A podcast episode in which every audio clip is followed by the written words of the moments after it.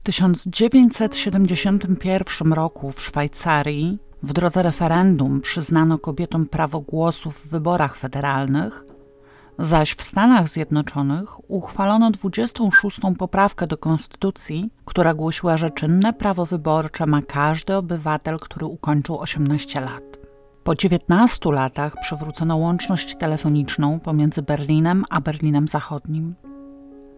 W Wielkiej Brytanii wprowadzono podział funta szterlinga na 100 pensów.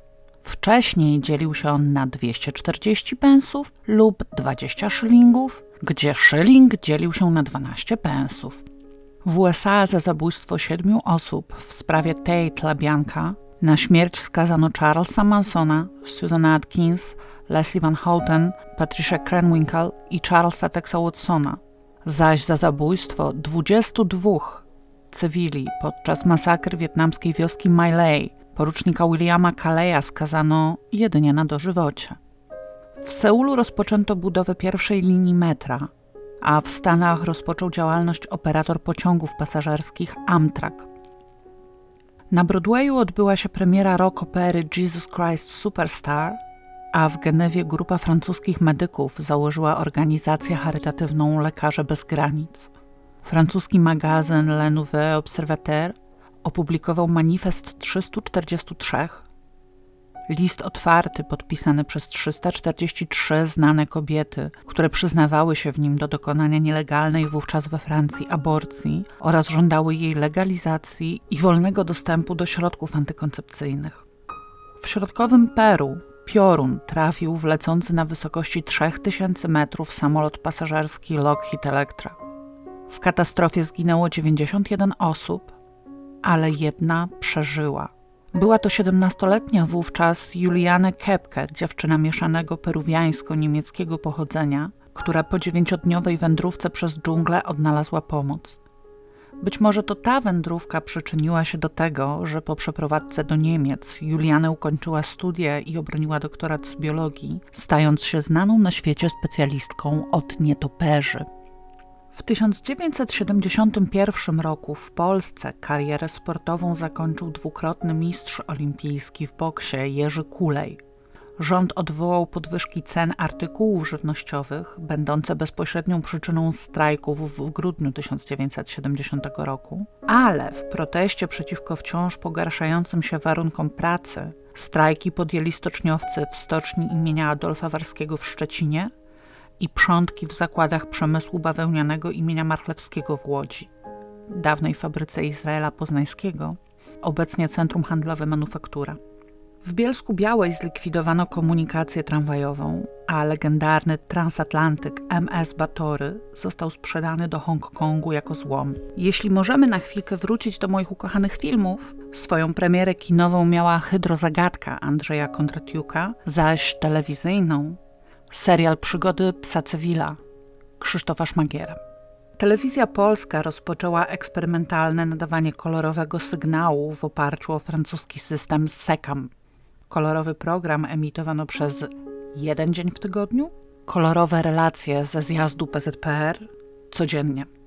Otwarto halę widowiskowo-sportową Spodek w Katowicach, a w szpitalu w Trzebnicy dr Ryszard Kocięba dokonał pierwszego w Europie udanego przyszycia amputowanej wcześniej ręki. Na skutek tąpnięcia w kopalni węgla kamiennego Rokitnica w Zabrzu zginęło 10 górników, ale jeden przeżył. 36-letni Alojzy Piątek spędził 158 godzin uwięziony 780 metrów pod ziemią, pijąc jedynie własny mocz. Został wydobyty na powierzchnię siódmego dnia po katastrofie. Nigdy już nie wrócił pod ziemię, ale pozostał w górnictwie, świadcząc własną osobą, że każdą akcję ratunkową należy prowadzić do końca. W sierpniu 1971 roku nad Polską przetaczała się fala nienotowanych wcześniej upałów.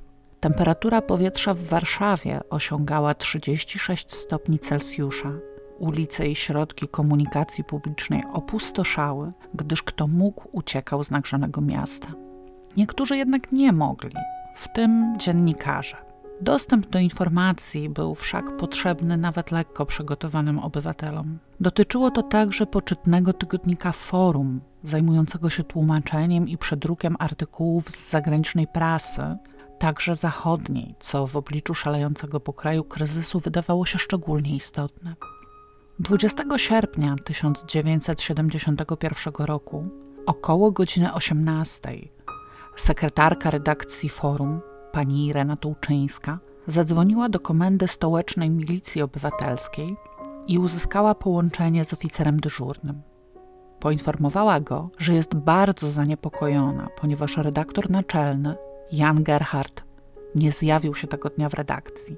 Jest on osobą niezwykle punktualną, jest wręcz znany ze swojej punktualności. Zawsze przychodzi do redakcji o 15, jeśli wyjeżdża w teren, uprzedza o tym sekretariat wcześniej, a jeśli ma zamiar przyjść później lub nie przyjść wcale, informuje o tym telefonicznie. Tymczasem tego dnia nie dość, że nie przyszedł i nie przekazał żadnej informacji, to jeszcze nie odwołał uprzednio umówionych spotkań i rozmów telefonicznych. Pani Irena kilkukrotnie dzwoniła na jego domowy numer, ale nikt nie odebrał. Wiedziała, że żona redaktora, pani Alicja Gerhardt, przebywa na wczasach w Iwoniczu Zdroju, natomiast ich dorosła córka Małgorzata wyjechała do Francji.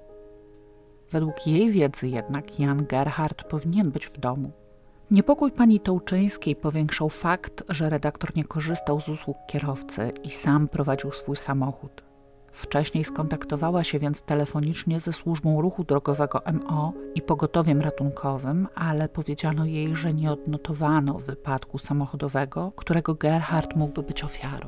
Oficer dyżurny przyjął zawiadomienie i pod podany przez panią Irenę adres ulica Jana Matejki 4, mieszkania 17, skierował plutonowego Wincentego Wisłockiego.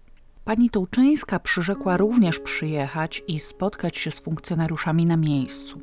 Według własnej notatki plutonowy Wisłocki przybył na ulicę Matejki o godzinie 19.05 i, nie zastawszy jeszcze Tołczyńskiej, sam wszedł do mieszkania numer 17. Drzwi zewnętrzne miały zamek zatrzaskowy z okrągłą klamką, ale kiedy je popchnął, okazały się otwarte, jedynie szczelnie przymknięte. Po wejściu do pierwszego pokoju znalazł leżącego na podłodze mężczyznę, w plecach którego tkwił sztylet. Mężczyzna nie żył, zaś na fotelu obok jego zwłok leżał dowód osobisty na nazwisko Jan Gerhardt. Plutonowy zapalił światło w całym mieszkaniu oraz telefonicznie zawiadomił dyżurnego komendy stołecznej o zastanej sytuacji, podając dane ze znalezionego dowodu. Dyżurny wezwał pogotowie ratunkowe i ekipę oględzinową. O godzinie 19.32 stawił się przy ulicy Matejki 4 lekarz pogotowia ze stacji przy ulicy Chorzej, dr Maciej Galiński. Stwierdził on na podstawie poziomu stężenia pośmiertnego, że zgon nastąpił więcej niż 4 godziny wcześniej, a więc najpóźniej około 15.30. Doktor stwierdził ponadto, że Jan Gerhardt leżał na brzuchu, w kałuży zakrzepłej krwi, w plecy miał wbity nóż z ozdobną rękojeścią, na głowie ślady licznych uderzeń zadanych narzędziem tempokrawędzistym, na szyi zadzierzgnięty skórzany pasek. Dziś tak liczne obrażenia przywodzą od razu na myśl termin nadzabijanie. Ilość obrażeń nieadekwatną do sytuacji, która wskazuje zwykle na emocjonalny związek sprawcy z ofiarą, ale nie wiem, czy w latach 70. był on już używany przez polską milicję. Pod krwawiącą głowę Gerhard miał podłożoną jakąś gazetę. Wstępne oględziny drzwi mieszkania numer 17 pozwoliły stwierdzić, że znajduje się w nich wizjer, przez który można obserwować klatkę schodową i korytarz oraz zamek zatrzaskowy, który nie został uszkodzony ani nie nosi żadnych oznak manipulacji. Od samego początku więc przypuszczano, że Gerhard sam wpuścił zabójcę do mieszkania. Sprowadzono psa służbowego, który jednak nie podjął żadnego tropu. Dwukrotnie próbowano go użyć i dwukrotnie bez rezultatu kręcił się w miejscu. Ustalono, że Jan Gerhard dysponował dwoma samochodami. Fiatem 125P o numerach 7785WO i Peugeotem 404 o numerach 1284WE i że żadnego z nich nie ma na pobliskich miejscach parkingowych, więc rozpoczęto ich poszukiwania. Rozpytanie sąsiadów przyniosło dwie istotne informacje. Mężczyzna zajmujący mieszkanie bezpośrednio pod mieszkaniem Gerhardów usłyszał z mieszkania numer 17 cztery uderzenia o podłogę i kilka jęków. Z kolei dwie osoby przechodzące około godziny 9, a potem 9.30 klatką schodową, niezależnie od siebie zeznały, że na wycieraczce przed drzwiami mieszkania numer 17 widziały okulary i jakiś przedmiot podobny do notesu lub portmonetki wielkości paczki papierosów.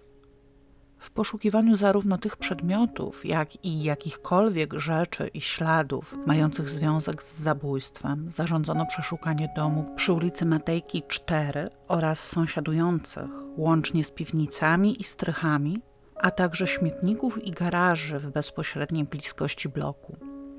Niczego nie odnaleziono. Również przeprowadzone później przesłuchania pracowników Miejskiego Przedsiębiorstwa Oczyszczania Miasta, którzy 21 sierpnia opróżniali pojemniki na śmieci i sypy przy ulicy Matejki, nie przyniosło żadnych informacji ani nie doprowadziło do odnalezienia przedmiotów mających związek z mieszkaniem Gerhardów. Samo mieszkanie było dość oryginalne. Składało się bowiem z kawalerki, pierwotnie pod numerem 17 i dwóch pokojów z kuchnią, pierwotnie pod numerem 16, które były połączone wewnętrznymi drzwiami. I tu mam pewien problem topograficzny. Otóż w budynku Matejki 4 do większości mieszkań wchodzi się z zewnętrznych galerii biegnących wzdłuż bloku, a tylko do dwóch, chyba dwóch, ze skrajnych klatek schodowych. Trochę wstyd się przyznać, ale ja kiedyś byłam w tym budynku, w zupełnie innej sprawie. Z duszą na ramieniu, bojąc się, że ktoś mnie zobaczy, do dziś nie wiem czemu, weszłam na właściwe piętro i na własne oczy przekonałam się, że jedne drzwi Gerhardów wychodziły na klatkę, a drugie już na galerię. Niestety z tych emocji już nie pamiętam, które gdzie. A jest to jak wam niedługo powiem, istotne zarówno z uwagi na zwyczaje Jana Gerharda, jak i na przebieg zabójstwa, którego ofiarą się stał. W oparciu o źródła przyjmuję zatem, że do mieszkania numer 17 wchodziło się z klatki, a do mieszkania numer 16 z galerii. Choć lokalu numer 17 w ogóle na liście lokatorów nie było, a nazwisko Gerhard figurowało tylko przy mieszkaniu numer 16. Oględziny miejsca zdarzenia rozpoczęto 20 sierpnia o godzinie 20 i trwały one prawie 24 godziny do 20.21 sierpnia. Na drzwiach wejściowych i ich zewnętrznej futrynie nie znaleziono żadnych uszkodzeń ani zabrudzeń mogących świadczyć o ich siłowym otwarciu. Na wycieraczce i pod nią również nie było żadnych śladów. Za to w przedpokoju, na ścianach i znajdujących się na nich przedmiotach stwierdzono rozległe, brunatno-czerwone, zaschnięte plamy o różnych kształtach, układające się z góry ku dołowi. Na wewnętrznej powierzchni drzwi plamy sięgały wysokości 70 cm, a na lewej ścianie nawet 150 cm.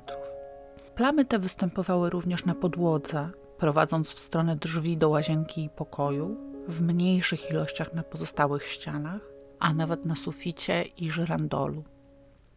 Na wieszaku w przedpokoju zabezpieczono męski letni płaszcz, na którym ujawniono drobne, brunatne ślady i w dwóch miejscach przyklejone do nich fragmenty włosów.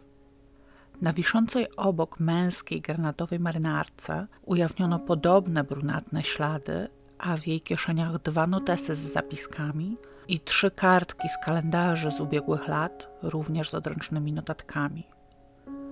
Na podłodze zabezpieczono wyraźny fragment śladu obuwia.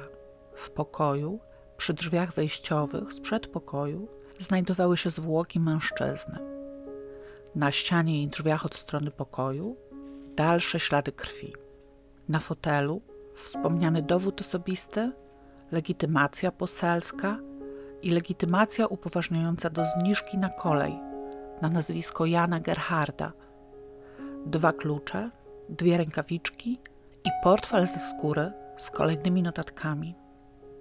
W pokoju znajdowały się również dwa biurka, których szuflady były wysunięte. W pozostałych pomieszczeniach nie stwierdzono żadnych śladów przeszukania czy poruszania przedmiotów. Zabezpieczono także i skierowano do dalszych badań innymi zamek z drzwi wejściowych, odłamki szlifowanego szkła zebrane z podłogi w przedpokoju, dwa zegarki marki Glasshutte ze wskazówkami zatrzymanymi o 11.20 i Doxa zatrzymana o 11.13. Pistolet Mauser z dwoma pełnymi magazynkami, dokumenty, listy, negatywy fotograficzne, włosy znalezione na zwłokach, książeczkę oszczędnościową i czekową. Podczas przeszukania piwnicy zabezpieczono dalsze dokumenty, w tym dotyczące działalności Gerharda w okresie II wojny światowej oraz brudnopisy literackie utworów jego autorstwa i przysyłanych mu do recenzji. Tak, nie przesłyszeliście się. Utworów literackich jego autorstwa. Najwyższa chyba pora przedstawić wam Jana Gerharda. Urodził się on w Lwowie 17 stycznia 1921 roku. Urodził się jako Wiktor Lew Bardach w rodzinie żydowskiej. Ukończył trzecie państwowe liceum i gimnazjum imienia Stefana Batorego w Lwowie. W 1939 roku zdał maturę. W młodości należał do prawicowej organizacji syjonistycznej Beitar, choć później temu zaprzeczał. Trudno mu się w sumie dziwić. Beitar był organizacją silnie faszyzującą. Współpracował z polską falangą i włoskimi organizacjami z kręgu Mussoliniego. Jego członkowie pozdrawiali się gestem, który oględnie bywa nazywany salutem rzymskim. We wrześniu 1939 roku przez Rumunię, Jugosławię i Włochy Wiktor Lew Bardach przedostał się do Francji i tam wstąpił do wojska polskiego. Znalazł się w kręgach bliskich generałowi Charlesowi de Gaulle i poznał go na tyle dobrze, że później pisał o nim książki biograficzne. Ukończył szkołę podchorążych i brał udział w walkach z Niemcami, dopóki w czerwcu 1940 roku nie został ranny w głowę i nie dostał się do niewoli. Przebywał w Stalagu 17a w Kaisersteinbruch koło Wiednia, gdzie w niejasnych okolicznościach otrzymał zaświadczenie o byciu chorym na gruźlicę płuc, na którą w rzeczywistości nie chorował. Wykorzystał je, aby w styczniu 1941 roku wraz z grupą około 30 jeńców uzyskać zwolnienie z obozu z powodu złego stanu zdrowia. Ponownie udał się do Francji, gdzie, udając Francuza, zapisał się na Wydział Chemii Uniwersytetu w Montpellier i nawiązał kontakt z francuskim ruchem oporu. W 1941 roku wstąpił do francuskiej partii komunistycznej, a w 1942 stał się formalnym członkiem podziemnej organizacji Wolni Strzelcy i Partyzanci i został skierowany do Toulouse, gdzie przeprowadził wiele konspiracyjnych akcji zbrojnych. Został awansowany na dowódcę okręgu wolnych strzelców, a po zjednoczeniu wszystkich organizacji konspiracyjnych we francuskie siły wewnętrzne otrzymał stopień majora. Po wyzwoleniu Francji zajął się współorganizowaniem polskich jednostek w szeregach francuskiej Armii Wyzwolenia, które działały niezależnie od polskich sił zbrojnych na zachodzie i w styczniu 1945 roku wraz z dowodzonym przez siebie 29 Zgrupowaniem Piechoty Polskiej przystąpił do walki zbrojnej na terenie Niemiec. Przyjął wówczas oficjalnie nazwisko Jan Gerhard, powstałe z jego dwóch wcześniejszych pseudonimów Jean i Gerhard. Po zakończeniu wojny wraz z jednostką powrócił do Polski, gdzie wstąpił do Ludowego Wojska Polskiego. Wcześniej, w 1942 roku, poślubił we Francji pannę Catherine Atin, ale po jego powrocie do Polski ona pozostała we Francji. W 1946 roku, po ukończeniu kursu dowódców pułku w Centrum Wyszkolenia Piechoty w Rembertowie, Gerhard otrzymał awans na podpułkownika oraz dowództwo 34 Budziszyńskiego Pułku Piechoty, wraz z którym został skierowany w Bieszczady, gdzie zarówno walczył z bandami UPA, jak i brał udział w wysiedleniach w ramach akcji Wisła. 34 pułk stacjonował w Lesku. Zachowały się informacje o wyjątkowym okrucieństwie Gerharda w stosunku do Ukraińców i kolaborantów UPA. W 1947 roku był bezpośrednim świadkiem śmierci generała Karola Świerczewskiego w zasadce UPA pod Baligrodem.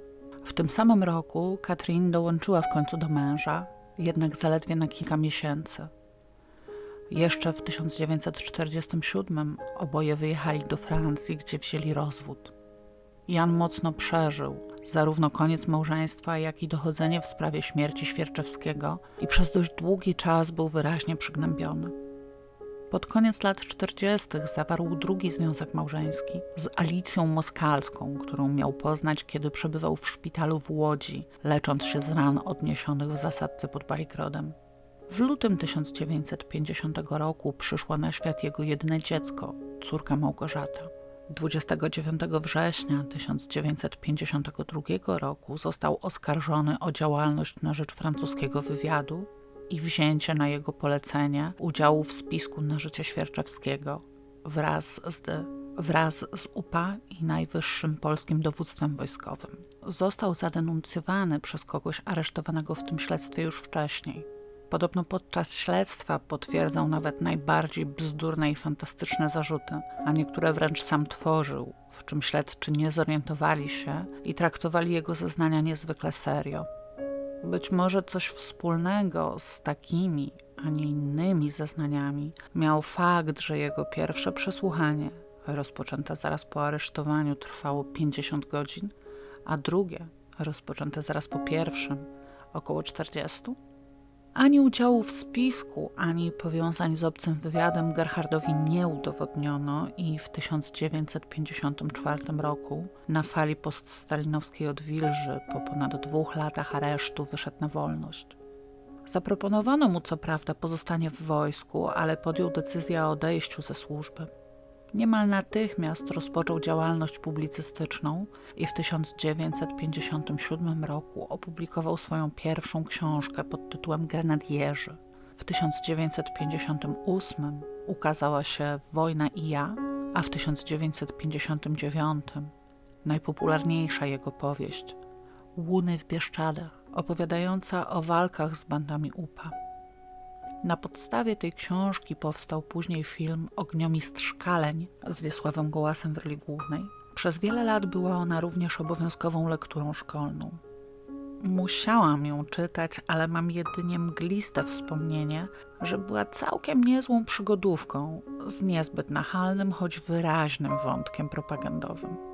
Gerhard został także dziennikarzem Polskiej Agencji Prasowej i jako jej korespondent w latach 1963-65 przebywał w Paryżu. Po powrocie został redaktorem naczelnym nowo powstałego tygodnika Forum. W międzyczasie powstawały jego kolejne książki. Pisał dużo o swoich doświadczeniach wojennych we Francji. Nie wahał się też sięgać po tematy związane z polityką. Prowadził bardzo obszerną korespondencję. Równolegle psuło się jego małżeństwo z Alicją.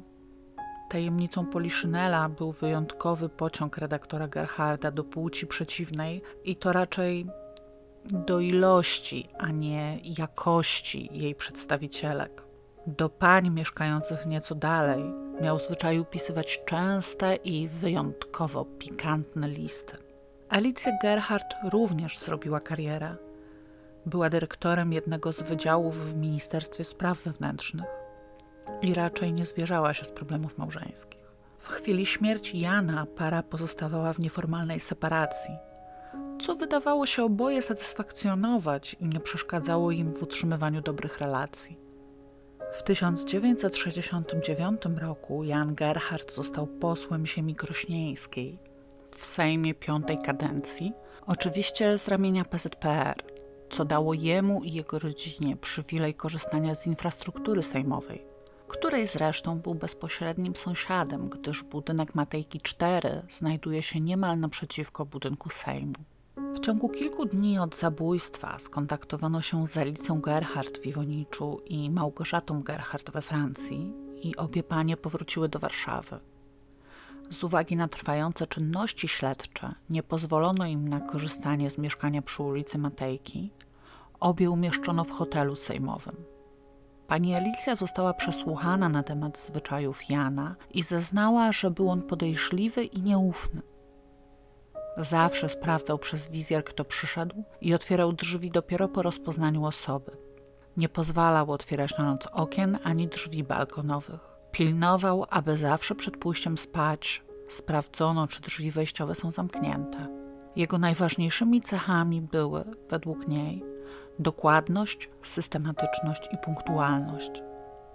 Prowadził bardzo unormowany tryb życia. Wstawał pomiędzy 6 a 6.30 i wykonywał swoją poranną toaletę. Przed śniadaniem wypijał szklankę wody z miodem i cytryną. 20 sierpnia nie zrobił tego. Przygotowana szklanka z napojem została znaleziona w kuchni. Śniadanie jadał pomiędzy 7 a 7.30. Jeśli rano miał gdzieś jechać, jeszcze przed śniadaniem przyprowadzał samochód z garażu przy ulicy Wiejskiej. Istotnie, we wskazanym przez panią Alicję garażu odnaleziono pierwszy z dwóch samochodów Gerharda, Peugeota 404. Był to jego prywatny samochód, podczas kiedy Fiat 125P był służbowy i należał do redakcji forum. Samochodów nigdy nikomu nie pożyczał. Pomiędzy 13 a 14.30 jadł obiad. Do redakcji wychodził na 15 i wracał około 20.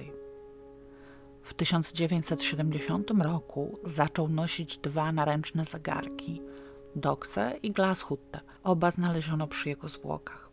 Przed wyjazdem pani Alicji do Iwonicza ustalili, że Jan będzie sam przygotowywał śniadanie i kolację, obiady zaś będzie jadał w restauracji sejmowej. Na podstawie zeznań kolejnych świadków ustalono, że Jan Gerhard już od jakiegoś czasu mówił zaufanym osobom, że nurtuje go niepokój, obawia się śmierci i przypuszcza, że jego dni są policzone. W drzwiach mieszkania zainstalował szerokokątny wizjer. Przestał wpuszczać osoby, których nie znał lub które nie były wcześniej umówione. Zaczął też nosić ze sobą broń, a w pracy trzymał ją w uchylonej szufladzie biurka. Wiadomo było, że pewnego razu, będąc w teatrze, zobaczył kogoś i wyszedł w środku spektaklu, twierdząc, że zobaczył ducha. Ponadto na adres forum zaczęły przychodzić anonimowe listy z pogróżkami pod jego adres i to w takiej ilości, że założono na nie specjalną teczkę. Ustalono jednak, że anonimowe pogróżki mogły mieć związek także z publikacjami forum, które z jednej strony w 1969 roku całkowicie pominęło tematy sionistyczne, a z drugiej publikowało sporo treści ocierających się o pornografię. Ustalono także, że wyjeżdżając we wrześniu 1970 roku za granicę, Gerhard zwrócił listownie Olze N., zapewne jednej ze swoich przyjaciółek, jej fotografię, informując ją, że może mu się coś złego zdarzyć. Sporządził także testament, który znaleziono w jego mieszkaniu. Podczas oględzin zwłok Gerharda w mieszkaniu przy ulicy Matejki 4 stwierdzono na podstawie otaczających je śladów krwi, że najprawdopodobniej został on zaatakowany i upadł na podłogę w przedpokoju, a następnie przeciągnięto jego ciało do pokoju. Gazetą, na której spoczywała jego głowa, był tygodnik Życie Literackie. Ubrany był w spodnie oraz kurtkę od piżamy, mającą na plecach na wysokość łopatek trzy rozcięcia – w czwartym tkwił sztylet z ozdobną rękojeścią w kształcie ludzkiej głowy. Wokół jego szyi znajdował się pasek z czarnej skóry z klamrą z białego metalu, mocno zaciśnięty w węzeł. W tylnej kieszeni spodni Gerharda znajdował się portfel z dokumentami, a w nim, między innymi, pozwolenie na broń oraz 10 tysięcy złotych. W prawej kieszeni spodni miał zaś portmonetkę z kwotą około 2,5 tysiąca złotych. Znalezienie tak dużych sum przy ofierze podważało rabunkowy motyw morderstwa. Na podstawie temperatury ciała oraz stopnia stężenia pośmiertnego określono czas zabójstwa bardziej szczegółowo. na godziny przedpołudniowe dnia 20 sierpnia. Jako przypuszczalną przyczynę zgonu wskazano zarówno rany tłuczone głowy, jak i rany klatki piersiowej oraz zadzierzgnięcie za pomocą paska.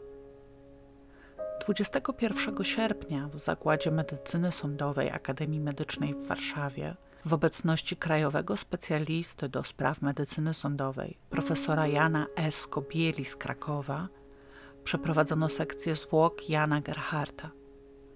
W jej trakcie ustalono, że doznał on rozległych ran tłuczonych głowy, stłuczenia mózgu, wieloodłamowego złamania kości czaszki, a także licznych obrażeń i wylewów krwawych w tkance podskórnej głowy. Na jego ciele stwierdzono ponadto bruzdę wisielczą na szyi, pod pętlą z zaciśniętego paska oraz cztery rany kłute w okolicy międzyłopatkowej, połączone z uszkodzeniami płuc i żeber. Z najwyżej położonej rany o głębokości 13 cm wyjęto sztylet o długości ostrza 15 cm. Biegli ustalili, że zarówno obrażenia głowy, jak i zagardlenie mogło być bezpośrednią przyczyną śmierci. Natomiast ponieważ ślady duszenia nosiły cechy przyżyciowe, to znaczy powstania za życia ofiary, uznali, że Jan Gerhard zmarł na skutek zagardlenia przez zadzierzgnięcia. W obrębie ran kłutych stwierdzono niewielkie podbiegnięcia krwawe i na tej podstawie przyjęto, że powstały one w ostatnich chwilach życia ofiary. Najprawdopodobniej więc sprawca najpierw zadał Gerhardowi ciosy w głowę, następnie zacisnął na jego szyi pasek, co doprowadziło do agonii i dopiero wtedy zadał ciosy w plecy.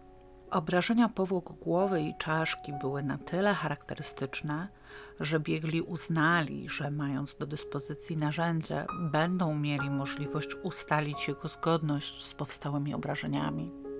W trakcie sekcji pobrano próbki narządów wewnętrznych Gerharda oraz jego krwi i moczu, a następnie przekazano je do Instytutu Ekspertyz Sądowych w Krakowie w celu przeprowadzenia ekspertyzy toksykologicznej.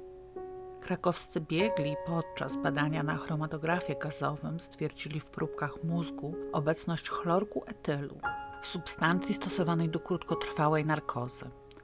W innych próbkach nie stwierdzono jego obecności.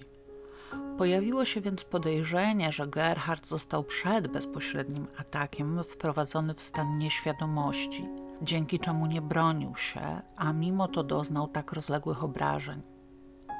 Teorię tą starali się podważyć biegli z warszawskiego ZMS-u, którzy podczas swoich badań nie stwierdzili żadnych śladów chlorku etylu. Po przeprowadzeniu dodatkowych badań i konsultacji nie udało się zająć jednoznacznego stanowiska i kwestia użycia chlorku etylu pozostała otwarta. Jak już wspomniałam, od samego początku prowadzono poszukiwania samochodów Gerharda, zakładając, że sprawca mógł użyć któregoś z nich do ucieczki. Już 20 sierpnia wieczorem Fiata 125P funkcjonariusze batalionu pogotowia i zmotoryzowanych patroli Komendy Stołecznej MO odnaleźli zaparkowanego na zapleczu budynku przy ulicy Świętokrzyskiej 30. Parking ten przylegał także do domów przy ulicy Bagno o numerach 3, 5 i 7. Fiat był zamknięty, nienaruszony i zaparkowany prawidłowo z zaciągniętym hamulcem ręcznym na wydzielonym miejscu postojowym. Obserwowano go do godziny 24 tego dnia, a następnie przetransportowano na parking Komendy Stołecznej MO, gdzie następnego dnia przeprowadzono jego oględziny. W ich trakcie stwierdzono, że samochód nosi ślady użytkowania, natomiast nie ma do niego kluczyków. Otwarto go, wyważając szybę w lewych przednich drzwiach. Stwierdzono, że jest całkowicie sprawny i zdatny do eksploatacji. Nie zawiera też żadnych skrytek. W samochodowej popielniczce znaleziono trzy niedopałki papierosów, dwa marki klubowe i jeden damski. Do dalszych badań zabezpieczono próbki mikrowłókien z foteli, zanieczyszczeń z podłogi oraz ślady linii papilarnych. Prywatny samochód Gerharda, Peugeot 404, odnaleziono zgodnie ze wskazówkami Alicji Gerhard w boksie numer 33 garażu przy ulicy Wiejskiej 20, który był przez Gerharda stale użytkowany. Oględziny Peugeota wykazały, że nie był zamknięty, nie posiadał również żadnych skrytek, a znajdowały się w nim wyłącznie drobne przedmioty zwyczajowego, samochodowego użytku oraz notatnik i kilka różnych kartek z zapiskami Gerharda. Do dalszych badań zabezpieczono liczne ślady linii papilarnych, notatki oraz pałkę gumową z drewnianą rękojeścią zakończoną wbitą w końcówkę świecą samochodową. Na pałce nie odkryto żadnych śladów krwi, za to ślady linii papilarnych Jana Gerharda i uznano, że potwierdza ona zgłaszaną przez kilkoro świadków wersję, według której redaktor obawiał się ostatnio o własne życie. Dokonano również oględzin w miejscu pracy Jana Gerharda, a więc w gabinecie redaktora naczelnego tygodnika Forum. Zabezpieczono do dalszych badań m.in. zapiski z adresami i numerami telefonów, listy, w tym anonimowe, jakie Gerhard otrzymywał na adres redakcji, teczkę z jego rachunkami za rozmowy telefoniczne, pismami w sprawie rezerwacji w hotelach i dokumentami dotyczącymi wyjazdów służbowych. Po zakończeniu badań kryminalistycznych stwierdzono, że wszystkie plamy krwi z miejsca zdarzenia pochodzą od ofiary, co ustalono na podstawie zgodności grup krwi. Na sztylecie wyjętym ze zwłok, pasku użytym do zagardlenia, zegarkach Doxa i Glasshutta, ani rękawiczkach znalezionych na fotelu nie odkryto żadnych śladów linii papilarnych. Na zamku w drzwiach wejściowych nie stwierdzono śladów otwierania za pomocą nieoryginalnego klucza. Spośród zabezpieczonych włosów wszystkie, za wyjątkiem pięciu, należały do ofiary. Na spodniach i kurtce od piżamy Gerharda, za jego paznokciami, na zegarku Doksa i pętli z paska zabezpieczono mikroślady w postaci czerwonych i żółto-brązowych włókien wiskozowych i niebiesko-białych włókien wełnianych, które nadawały się do dalszej identyfikacji. Nie znaleziono ich na żadnych innych przedmiotach, a ich rozmieszczenie wskazywało na to, że mogły zostać naniesione w sytuacji związanej z zabójstwem. Ponadto ustalono, że mogły pochodzić z jednego wyrobu. Jeśli chodzi o zabezpieczony w mieszkaniu Gerharda pistolet Mauser kalibru 7,65 mm, stwierdzono, że był on prawidłowo konserwowany i sprawny technicznie. W zanieczyszczeniach zebranych z przewodu lufy nie stwierdzono osmaleń świadczących o niedawnym strzale, nie można więc było ustalić, kiedy broń była użyta po raz ostatni. Pistolet nie był rejestrowany w kartotece broni utraconej, w zbiorach Zakładu Kryminalistyki Komendy Głównej MO nie było też odstrzelonych z niego łusek. Przyjęto więc, że jest to najzupełniej legalnie posiadany przez Gerharda pistolet, na który miał, znalezione przy zwłokach, pozwolenie i nie ma on związku z zabójstwem. Wśród 24 kawałków szkła zabezpieczonego przy zwłokach, 5 kawałków pochodziło z rozbitego szkiełka zegarka Doxa. Pozostałe były fragmentami szkła okularowego, pochodzącego z okularów ofiary. Wśród 72 kawałków błony fotograficznej i filmów fotograficznych były fotokopie listów, m.in. anonimów do redakcji forum. Eksperci stwierdzili, że z dużym prawdopodobieństwem anonimy te wyszły spod ręki jednego autora, osoby niezbyt wykształconej. Na dwóch fotografiach zabezpieczono ślady obuwia nadające się do indywidualnych badań porównawczych, na pozostałych wyłącznie do badań grupowych. Istotnym dowodem wydawał się fragment ciemnoszarego guzika czterodziurkowego średnicy 13-14 mm. Takich guzików nie znaleziono przy żadnym ubraniu w mieszkaniu Gerhardów, co pozwalało przypuszczać, że pochodzi on z odzieży zabójcy. W badaniu dwóch zegarków noszonych przez ofiarę ustalono, że zegarek marki Glasshutta nie nosił żadnych śladów uszkodzeń, natomiast zegarek Doxa został uszkodzony za pomocą uderzenia w cyferblat, które spowodowało stłuczenie szkiełka i wygięcie wskazówek. W dniu 28 sierpnia przeprowadzono wizję lokalną, mającą na celu odtworzenie przebiegu zdarzenia. Pozwoliła ona na przyjęcie kilku założeń. Po pierwsze, Na podstawie całościowej oceny śladów krwi, przede wszystkim jednak ich kształtu i kierunku padania, przyjęto, że atak na Jana Gerharda odbył się w całości w przedpokoju. Rozpoczął się w pobliżu drzwi wejściowych, w momencie kiedy głowa ofiary znajdowała się na wysokości 140-150 cm, być może w momencie kiedy Gerhard po coś się pochylał. Drzwi wejściowe do łazienki i do schowka były w czasie ataku zamknięte, do pokoju zaś otwarte. Z uwagi na wielkość i obfitość plam krwi, sprawca musiał zabrudzić krwią ubranie i nieosłonięte części ciała. Po drugie, rany tłuczone na głowie ofiary zadano z dużą siłą, narzędziem twardym i tempokrawędzistym, o długości około 4 cm i szerokości około 2 cm. Narzędzie to sprawca zabrał ze sobą. Sztylet znaleziony w ranie pleców i pasek użyty do duszenia ofiary zostały zidentyfikowane jako jej własność.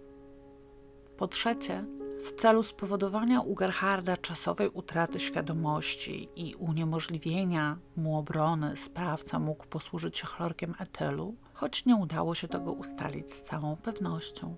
Po czwarte zaś i najważniejsze, z uwagi na ślady przemieszczania zwłok i wielość użytych narzędzi zbrodni, przyjęto, że sprawców musiało być co najmniej dwóch.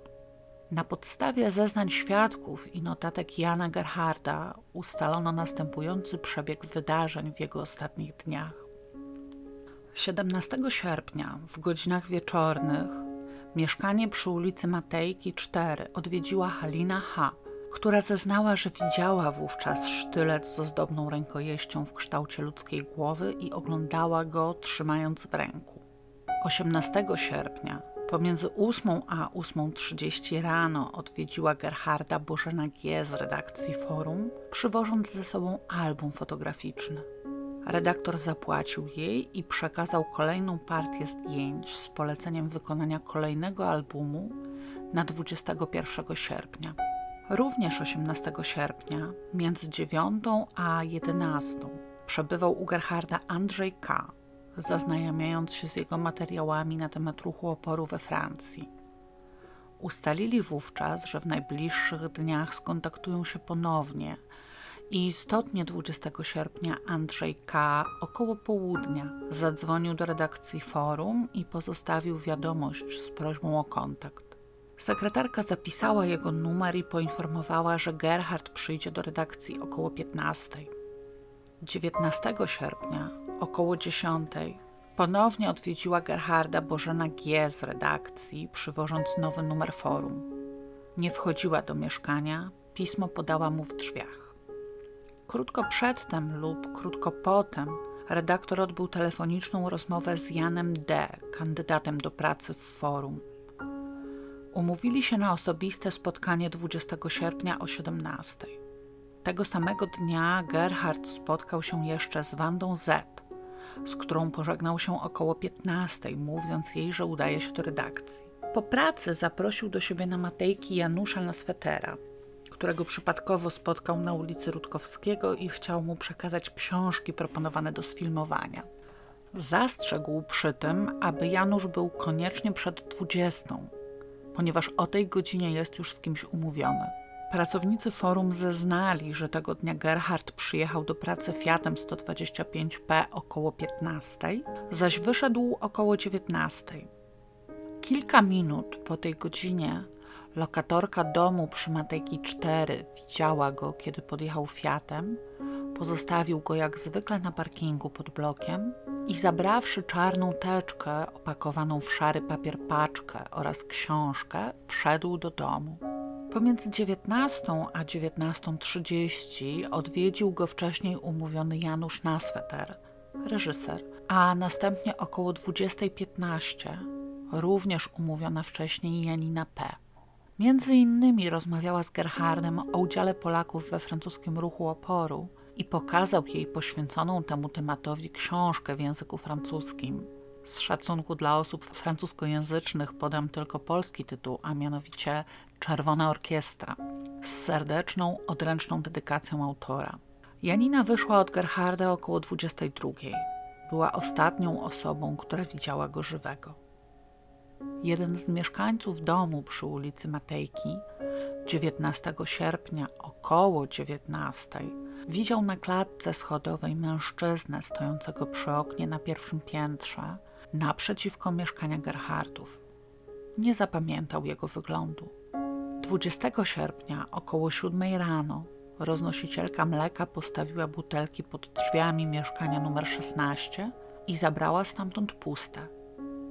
Nie zauważyła ani nie usłyszała nic podejrzanego. Na klatce nikogo nie było. Na wycieraczce nic nie leżało. Lokatorka domu około 7.30 widziała Fiata Gerharda zaparkowanego w miejscu, w którym pozostawił go poprzedniego dnia. Kolejna lokatorka około 8.20, 8.30 wynosiła śmieci i mijając mieszkanie Gerhardów również nie zauważyła nic podejrzanego ani żadnych przedmiotów na wycieraczce. Sąsiad z mieszkania znajdującego się piętro niżej około 8.45 usłyszał, jak już mówiłam, odgłosy czterech uderzeń o podłogę i dwa jęki. Podczas wizji lokalnej w dniu 28 sierpnia potwierdzono, że faktycznie dźwięki takie byłyby w tym mieszkaniu słyszalne. Kolejnych dwoje świadków widziało około 9.30, 10 i potem jeszcze 10.30 dziwne przedmioty na wycieraczce mieszkania numer 17. Na pewno leżały tam okulary i drugi przedmiot wielkości paczki papierosów Giewont mogący być portfelem lub notesem, ale w myśl zasady, że ilu świadków tyle obserwacji, jedna z tych osób zeznała, że okulary były w ciemnej oprawie, druga zaś, że w żółtej, ale z przyciemnionymi szkłami. Kolejna lokatorka opisała dwóch mężczyzn, których około 9.05, 9.10 widziała na parterze klatki schodowej koło windy. Na pewno nie byli oni lokatorami budynku, bo tych wszystkich znała z widzenia. Trzeciego mężczyznę dostrzegła pod betonowym murem naprzeciwko wejścia. Zrobił na niej wrażenie mechanika lub kierowcy i gdy na niego spojrzała, szybko odwrócił głowę, jakby nie chciał być zapamiętany.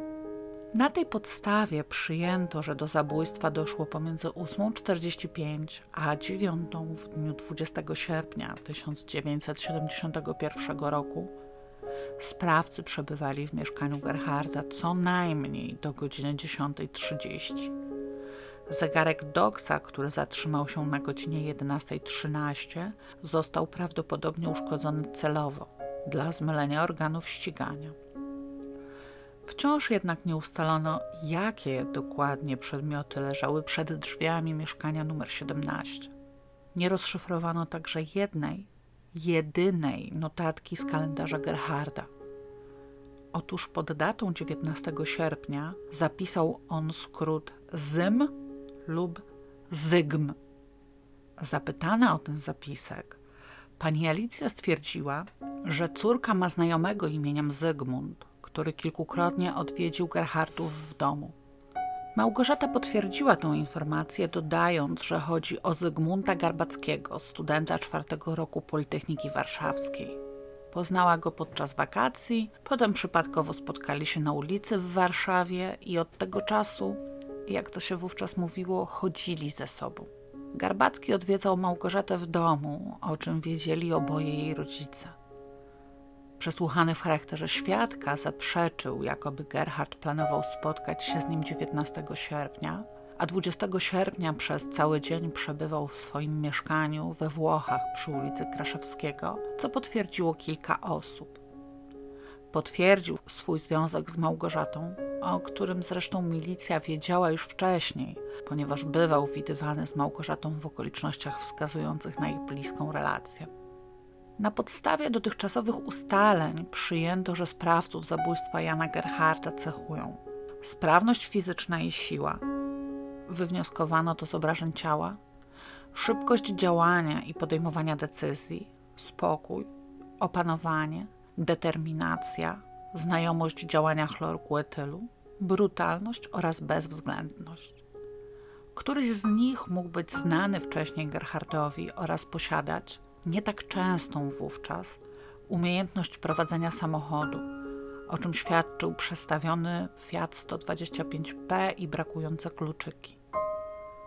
Zabezpieczone podczas oględzin włosy ludzkie pozwalały przypuszczać, że jeden ze sprawców może być szatynem, a drugi jasnym blondynem.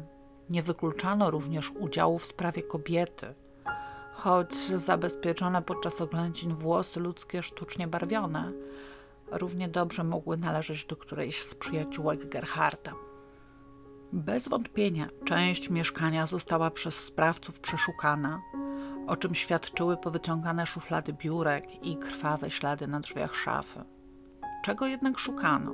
Raczej nie przedmiotów wartościowych, skoro przy zwłokach pozostawiono kilkanaście tysięcy złotych, a w całym mieszkaniu wiele cennych ruchomości o niewielkich rozmiarach. Sprawcy nie zabrali także pistoletu Mauser z amunicją, leżącego na widocznym miejscu w szafce. Zapytana o to, co z mieszkania zginęło, pani Alicja doliczyła się zaledwie kilku sztuk biżuterii, bransolety z żółtego metalu i trzech pierścionków, z których tylko jeden był złoty. Ponadto rozpoznała sztylet z rękojeścią w kształcie głowy jako własność męża. Nie rozpoznała natomiast paska użytego do zadzierzgnięcia. Nie wykluczyła natomiast, że faktycznie należał on do Gerharda. Obie panie Gerhard, wypytywane o męża i ojca, okazały się wiedzieć zadziwiająco niewiele o jego przeszłości. Pani Alicji nie opowiadał nawet o swoich akcjach bojowych we Francji. Nie informował jej też, czy miał jakichś osobistych wrogów.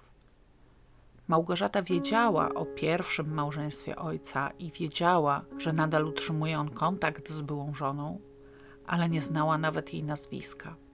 Śledczy rozpoczęli równoległe sprawdzanie kilku wersji kryminalistycznych.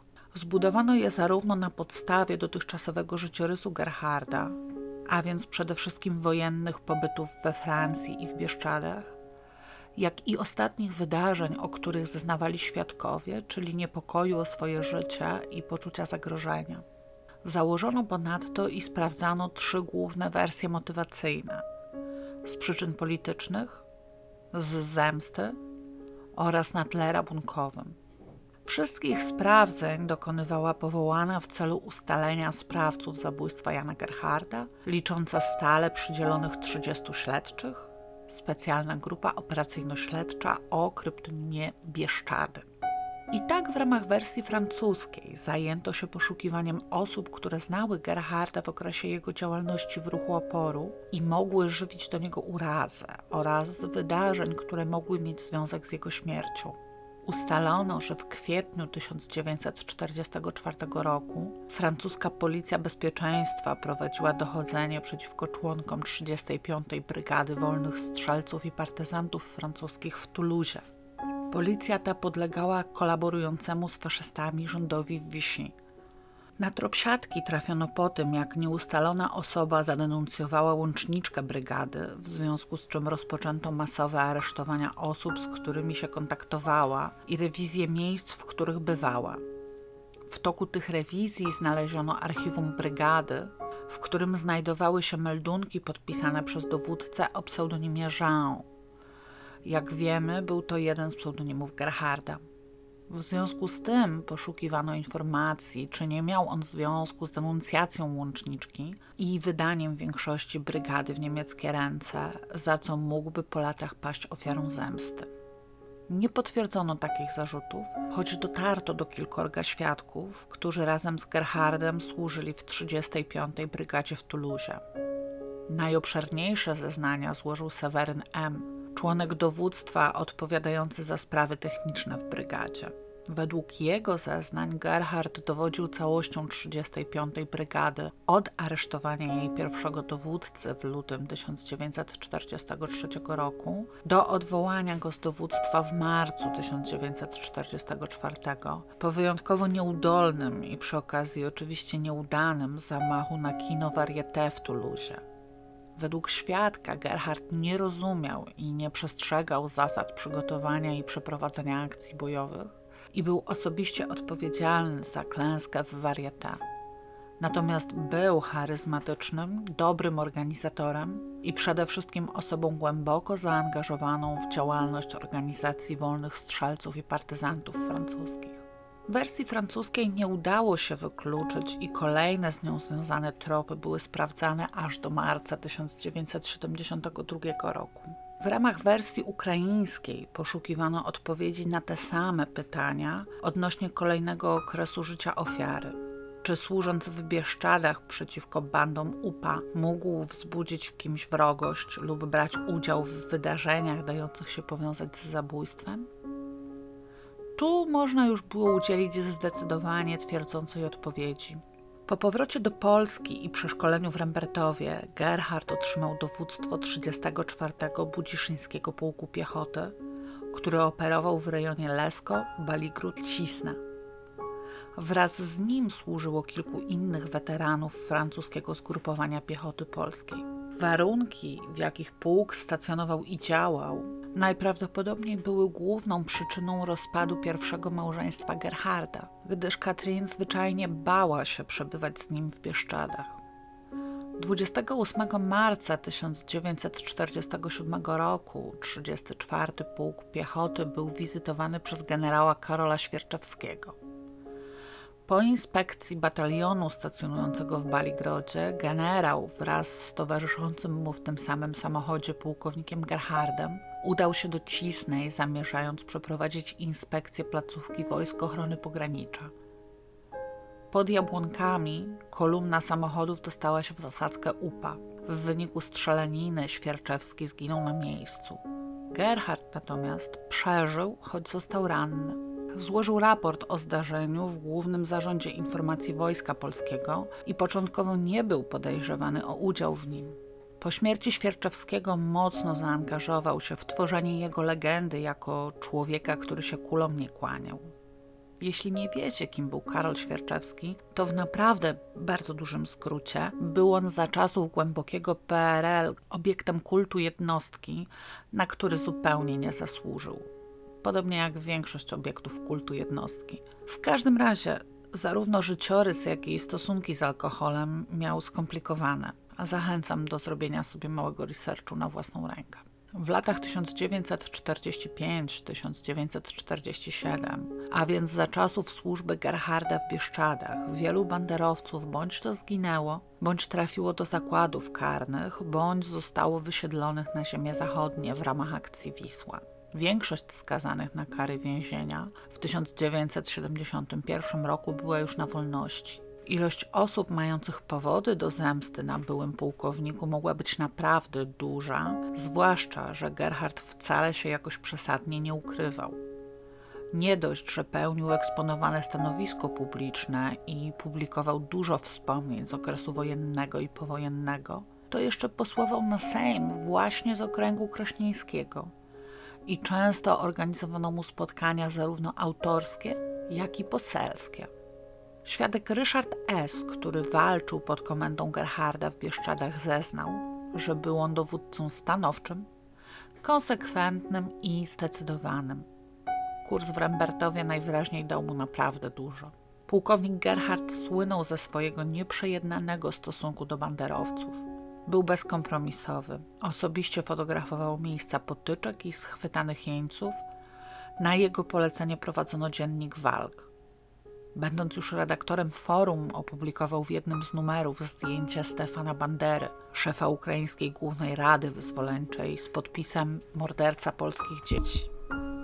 W sierpniu 1971 roku Gerhard zwrócił się listownie do Władysława R., znajomego z Baligrodu, którego w książce Łuny w Bieszczadach opisał jako karczmarza Majchrzaka, z prośbą o zakwaterowanie go wraz z ewentualną osobą towarzyszącą przez dzień lub dwa. Ze wspomnień pana Władysława wynika, że co najmniej raz w latach 60. Gerhard był u niego z osobą towarzyszącą, która notowała przebieg rozmów redaktora i pana Władysława o walkach z banderowcami i okolicznościach masowego mordu popełnionego przez jedną z band na 40 cywilach z Baligrodu. Wobec takiej ilości poszlak wersję zabójstwa Gerharda z zemsty przez byłych członków UPA lub ich bliskich dość długo traktowano jako priorytetową. Wszystkie wydarzenia związane z okazywanym przez redaktora przed śmiercią poczuciem zagrożenia sprawdzano w ramach wspólnej wersji problemowej o kryptonimie Świnoujście. Nazwa wzięła się od pobytu Gerharda na wybrzeżu w styczniu 1970 roku. Spędzał wtedy urlop w Świnoujściu, a po powrocie na neutralne pytania współpracowników o jego przebieg oświadczył, że Świnoujście to ponure miasto, pełne prostytutek i Szwedów, wielki, koszmarny burdel. Opowiadając o tym pobycie, był wyraźnie zdenerwowany, a jednocześnie wyczerpany. Mówił chaotycznie. Powiedział między innymi: I zobaczyłem tam ducha, myślałem, że nie żyje lub że nie powinien żyć. Zapytany, czy ten duch był przyjemny, zaprzeczył i zmienił temat rozmowy. Milicja zrekonstruowała przebieg urlopu Gerharda następująco. Rezerwacji pokoju w pensjonacie Alga dokonała najpierw telegraficznie, a potem listownie redakcja forum. W ostatniej chwili jeszcze telefonicznie ktoś z redakcji przełożył przyjazd Gerharda z 21 na 23 grudnia 1969 roku. Kierownik Algi Wolfgang D. zeznał, że istotnie 23 grudnia Gerhard zameldował się w pensjonacie i jeszcze tego samego dnia zaprosił go do swojego pokoju. Tam kategorycznie zażądał, żeby każdemu, kto będzie pytał o niego w pensjonacie, mówić, że redaktor tu nie mieszka. 30 grudnia do Algi przyjechało samochodem Warszawa na prawdopodobnie szczecińskich numerach dwóch mężczyzn. Odwiedzili redaktora, który następnego dnia uprzedził kierownika, że gdyby pytał o niego mężczyzna o nazwisku na literę H, to należy mu powiedzieć, że Gerhard w Alce nie mieszka. Jeszcze tego samego dnia w pensjonacie stawił się mężczyzna, który chciał wynająć pokój, pytając jednocześnie, czy mieszka tu Jan Gerhard. Zgodnie z prośbą redaktora recepcjoniści odpowiedzieli, że nie. Mężczyzna jeszcze z Algi zatelefonował do kilku innych hoteli, pytając o wolne miejsca, ale nie pytając już o redaktora. W końcu znalazł inny pokój. Kiedy Wolfgang D. poinformował o tym Gerharda, ten wylewnie mu podziękował, twierdząc, że w ten sposób uratowano jego życie. 31 grudnia, niespodziewanie, Redaktor poinformował Wolfganga D., że opuszcza jego pensjonat, pomimo tego, że miał już zarezerwowany bilet na zabawę sylwestrową w walce. Był wyraźnie zdenerwowany i zapytany o przyczynę takiej decyzji odparł, że jego pobyt był bardzo przyjemny, ale w pensjonacie jest zagwarno. Poza tym są jeszcze inne sprawy, o których nikt nie może wiedzieć, a w kraju żyje wiele osób, które powinny się jego, Gerharda, bać. Redaktor przeniósł się do pensjonatu Albatros, gdzie pozostał do 15 stycznia, pracując, jak od początku zakładał, nad powieścią Autopamflet. Pierwotnie jego pobyt nad morzem był zaplanowany do 21 stycznia, ale skrócił go po zobaczeniu kogoś, kogo określił mianem ducha. 16 lutego 1970 roku już w Warszawie sporządził testament. We wrześniu tego samego roku oddał listownie fotografię jednej z przyjaciółek, wspomnianej Olce N., aby nie miała nieprzyjemności, gdyby zginął. Na początku 1971 roku otrzymał na adres redakcji forum Anonim, którego autor pisał, że sam wyznaczy godzinę swojej śmierci. Anonim ten nie zachował się, ale redaktor pokazał go kilku współpracownikom, którzy zapamiętali to sformułowanie. W ramach wersji Świnoujście sprawdzono m.in. wszystkie wcześniejsze pobyty Gerharda na terenie województwa szczecińskiego i osoby, z którymi się podczas nich kontaktował oraz próbowano ustalić rysopisy osób, które odwiedzały lub pytały o redaktora w pensjonatach Alga i Albatros. Uwaga śledczych skierowała się głównie na osoby narodowości ukraińskiej, przesiedlone na wybrzeże w ramach akcji Wisła zwłaszcza represjonowane za współpracę z UPA oraz na osoby, których związki z francuskim ruchem oporu w czasie wojny były władzom znane. Czynności w ramach tej wersji było tak dużo, że rozpracowywano ją jako priorytetową wraz z wersją ukraińską. Ciekawe rezultaty przyniosło sprawdzenie miejsca porzucenia Fiata 125P, służbowego samochodu Gerharda, pomiędzy ulicami Świętokrzyską a Bagno. Od tej drugiej ulicy powstała nazwa wersji miejscowej ulica Bagno. W odróżnieniu od prywatnego samochodu redaktora Peugeota 404 trzymanego w garażu przy Wiejskiej, Fiat zwykle był parkowany obok bloku przy ulicy Matejki 4. Pracownicy redakcji Forum potwierdzili, że 19 sierpnia to Fiatem Gerhard przyjechał do redakcji i potem wrócił do domu. Ostatnią osobą, która widziała Fiata zaparkowanego przy ulicy Matejki koło 7.30 20 sierpnia, była świadek Maria P. W momencie ujawnienia zabójstwa samochodu pod blokiem już nie znaleziono. Polecenie poszukiwania Fiata otrzymały wszystkie patrole milicyjne na mieście i jeden z nich odnalazł go jeszcze 20 sierpnia około 21 na niestrzeżonym parkingu pomiędzy blokami Świętokrzyska 30 a Bagno 3, 5 i 7. Łącznie na tym parkingu były 23 miejsca postojowe, z czego na 12 były wymalowane białą farbą numery rejestracyjne pojazdów, dla których były przeznaczone. Fiat stał w grupie ośmiu innych samochodów właśnie na jednym z oznaczonych farbą miejsc. Odczekano do godziny 24 i wobec faktu, że nikt nie zainteresował się Fiatem, przewieziono go na oględziny na parking Komendy Stołecznej MO. Jednocześnie ustalono tożsamość właścicieli pozostałych samochodów zaparkowanych wokół Fiata, aby rozpytać ich o to, kto i kiedy pozostawił go przy ulicy Bagno. Podczas oględzin zabezpieczono karty drogowe, które Gerhard wypełnił w celu rozliczenia się z użytkowania samochodu z redakcją. Wynikało z nich, że w sierpniu 1971 roku odbył Fiatem cztery podróże, z czego trzy pierwsze pomiędzy 2 a 13 sierpnia na trasach łącznej długości prawie 1000 km, zaś od 13 do 20 sierpnia użył auta tylko raz i pokonał nim zaledwie 86 km. Na skutek niezakończenia wpisu w ostatniej karcie nie było jednak wiadomo, ile z tych 86 km Fiat przejechał po zabójstwie redaktora w drodze spod bloku na Matejki na ulicę Bagno. Przede wszystkim należało ustalić, czy na niestrzeżonym parkingu Fiata zaparkował sam redaktor, który przyjechał po coś 20 sierpnia rano i wrócił na Matejki innym środkiem lokomocji, czy też zrobił to zabójca. Nie dało się tego wywnioskować na podstawie stanu auta, które było prawidłowo ustawione, miało zaciągnięty ręczny hamulec i pozamykane drzwi i okna. Jedynie wobec nieodnalezienia ani w Fiacie, ani w mieszkaniu Gerharda kluczyków do niego. Można było zakładać, że ostatnim użytkownikiem samochodu nie był redaktor, tylko ktoś inny, kto zrobił coś z kluczykami. Co prawda nie udało się tego założenia potwierdzić, ale odnaleziono kilkoro świadków, którzy rozpoznali Gerharda jako osobę widzianą w rejonie budynków przy ulicy Bagno.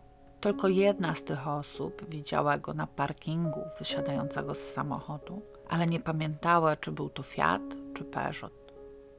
Co dziwne, jedna z mieszkanek bloków przy Bagno, Irena H., potwierdziła, że znała Gerharda na stopie towarzyskiej, ale była to znajomość dość luźna i redaktor nie odwiedzał jej w domu. Na logikę możemy chyba przypuszczać, że prawdopodobnie w blokach przy bagnu mieszkała któraś z przyjaciółek Gerharda. Ponieważ jednak źródła, na których się opieram, pochodzą mniej więcej z epoki, to na temat rozwiązłości redaktora są tam co najwyżej sugestie. Za to nie ma żadnej wzmianki o tym, czy milicja brała taką wersję pod uwagę. Możemy więc sobie co najwyżej poprzypuszczać. W każdym razie w ramach wersji ulicy Bagno sprawdzono m.in. właścicieli samochodów znajdujących się 20 sierpnia wieczorem na parkingu oraz tych, których numery rejestracyjne były wypisane na miejscach postojowych. Rozpytywano ich o samochód Gerharda i okoliczności jego zaparkowania oraz o potwierdzenie jego pobytu w którymś z otaczających parking bloków 19 sierpnia po 22 lub 20 sierpnia przed 7. Sprawdzono ponadto lokatorów tych bloków, zwłaszcza niemeldowanych, pod kątem przestępczych powiązań. Wersję ulicy Bagno udało się ostatecznie wyeliminować. Nie wiem niestety jak. Ale wciąż najbardziej prawdopodobne wydaje się, że milicja odnalazła zamieszkałą tam przyjaciółkę Gerharda. Wyjaśniono również przypuszczalne motywy zabójstwa. Jak już wspomniałam, zakładano przyczyny polityczne, zemsta lub motyw rabunkowy. Przyczyny polityczne skupiono głównie w wersji ukraińskiej. Natomiast jeśli chodzi o zemstę, to cóż, życie prywatne redaktora dawało od niej więcej niż jeden powód. Większość nazwisk i numerów telefonów w jego notesach, a także skrótów, jakimi w kalendarzu oznaczał spotkania, należała do kobiet. Były tam tłumaczki, pracownicy bibliotek i ośrodków kultury, organizacji społecznych, konkurencyjnych redakcji, służby zdrowia. Z wieloma z nich jednocześnie prowadził obfitą korespondencję. Olga N., której zwrócił zdjęcie, przekazała milicji około 60 listów. Feliksa R. ponad 70. Odnaleziono jeszcze kolejne korespondentki. W listach Gerhard pisał głównie o sobie, o swojej twórczości, obserwacjach i przemyśleniach i o swoich pomysłach seksualnych.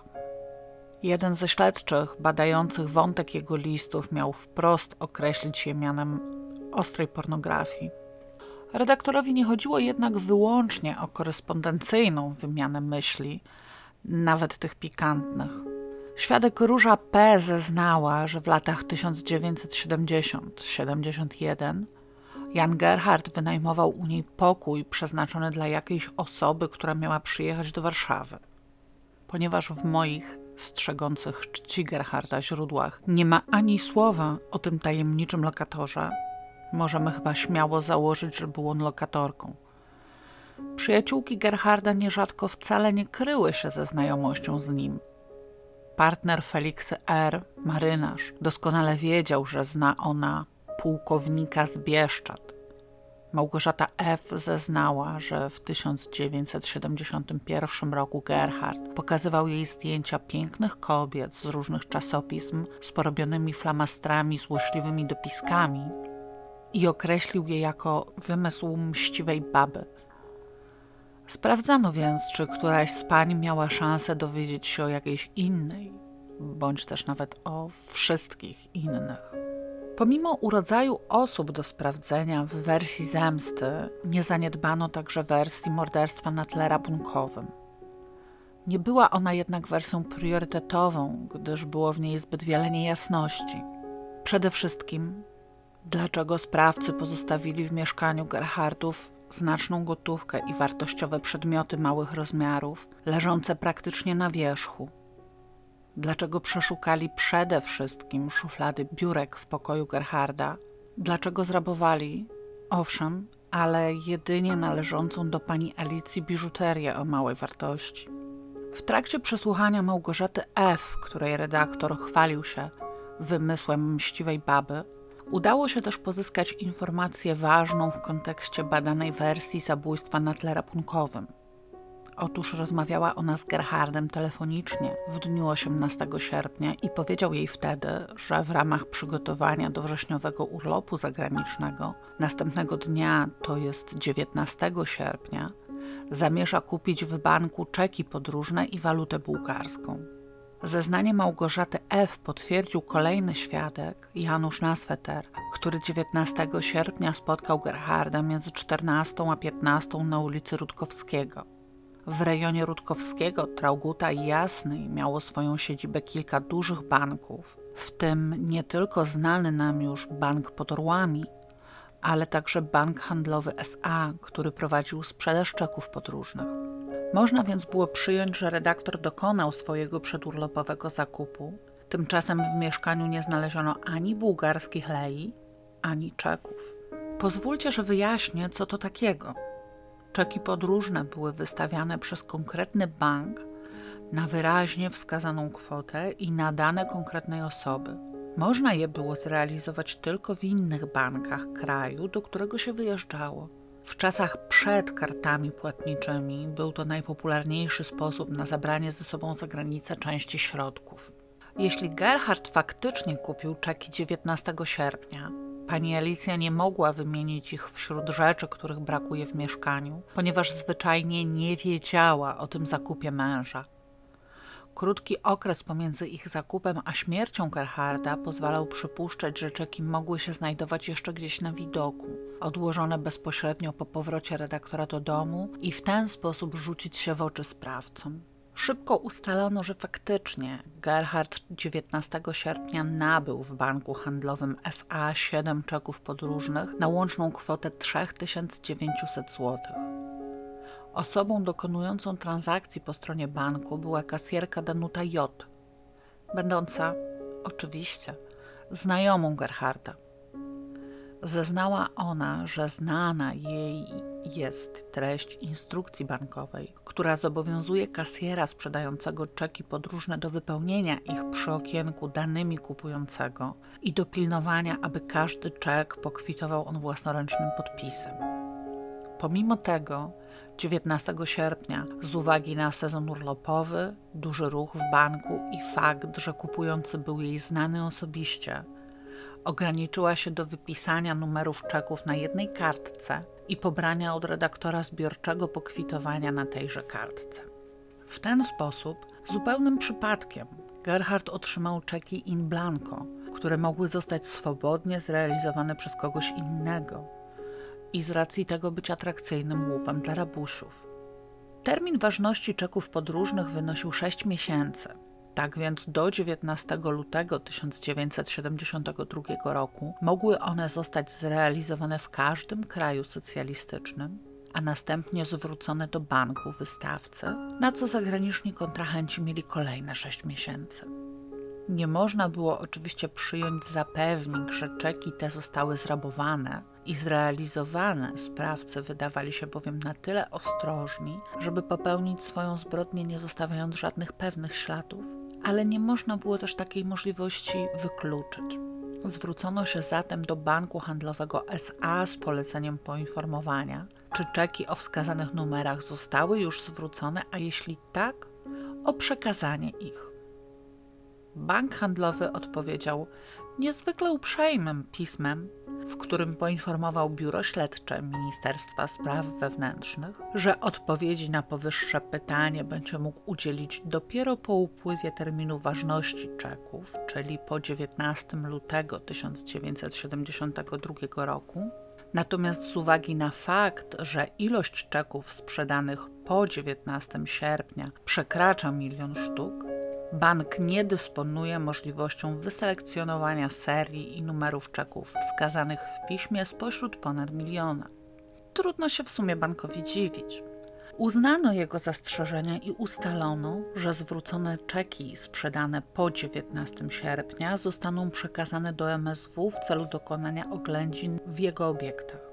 Zgodnie z tym ustaleniem, 18 marca 1972 roku słuchacze Centrum Wyszkolenia Ministerstwa Spraw Wewnętrznych w Legionowie odebrali z banku handlowego 59 worków zawierających ponad 2 miliony czeków i rozpoczęli ich przeszukiwanie w nadziei odnalezienia siedmiu czeków sprzedanych Gerhardowi.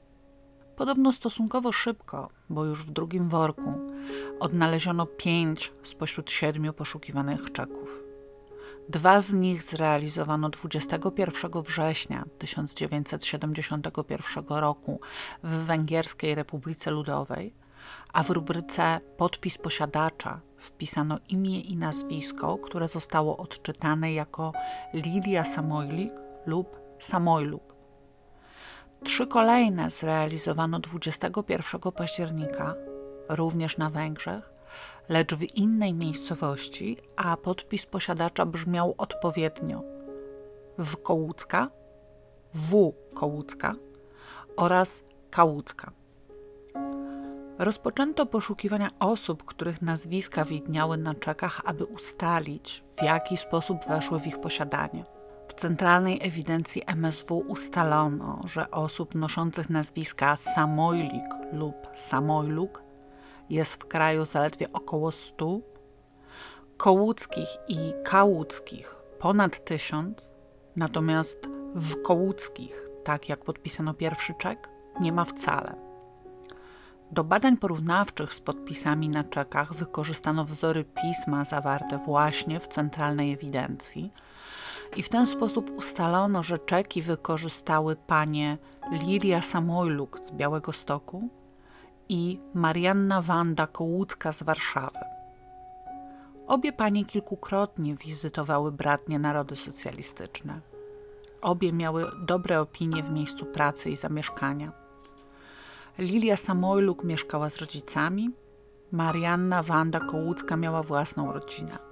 Obie zatrzymano 5 kwietnia 1972 roku i natychmiast przesłuchano według z góry przygotowanych takich samych pytań. U obu przeprowadzono również przeszukania, mające na celu odnalezienie dwóch pozostałych czeków podróżnych i jakichkolwiek przedmiotów mających związek z zabójstwem Gerharda, w tym przede wszystkim kluczyków od Fiata 125P i zaginionej biżuterii Alicji Gerhard. Przeszukania nie przyniosły żadnych rezultatów.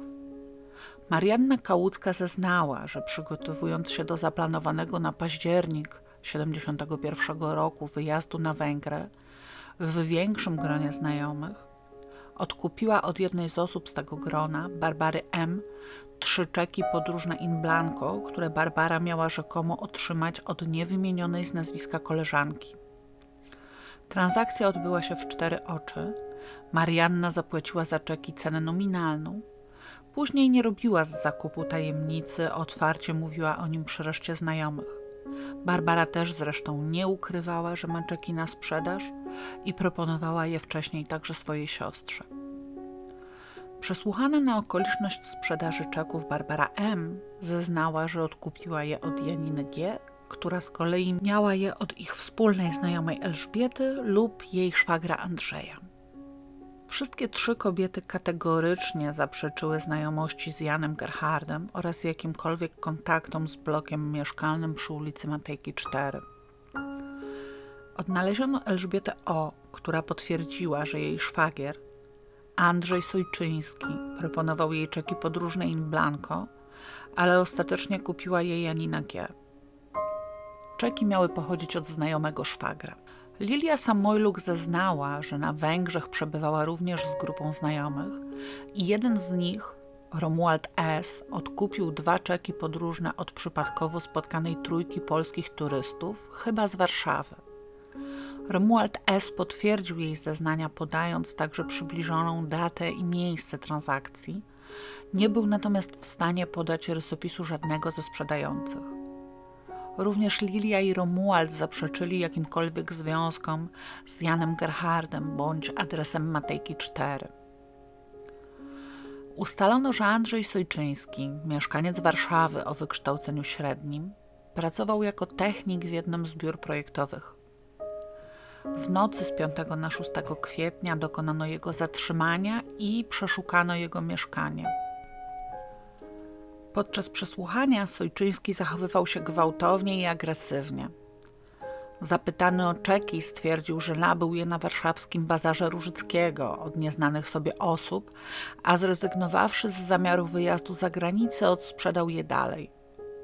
Skonfrontowany z faktem, że nie ubiegał się o wyjazd zagraniczny, Skomplikowaną procedurę zdobywania paszportu za czasów słusznie minionego ustroju opisałam Wam w odcinku T75-222. Zamilkł. Podczas przeszukania mieszkania Sojczyńskiego znaleziono kilka przedmiotów. Niestety nie udało mi się ustalić jakich, zakładam, że pewnie cennych, których pochodzenia nie umiał wyjaśnić. Przesłuchiwany na tą okoliczność zeznał, że podobnie jak czeki, otrzymał je do sprzedaży od osoby, której się boi. Potem zamilkł znowu. Dopiero po kilku dniach intensywnych przesłuchań Andrzej Sojczyński pękł i wskazał osobę, która podczas wspólnej libacji alkoholowej w barze Mały Smakosz przyznała mu się do zabójstwa Gerharda, a następnie przekazała do sprzedaży czeki podróżne. Znacie taką zasadę, że sprawca znajduje się w pierwszym tomie akt, prawda? Cóż, niniejsza sprawa może robić za jej podręcznikowy przykład.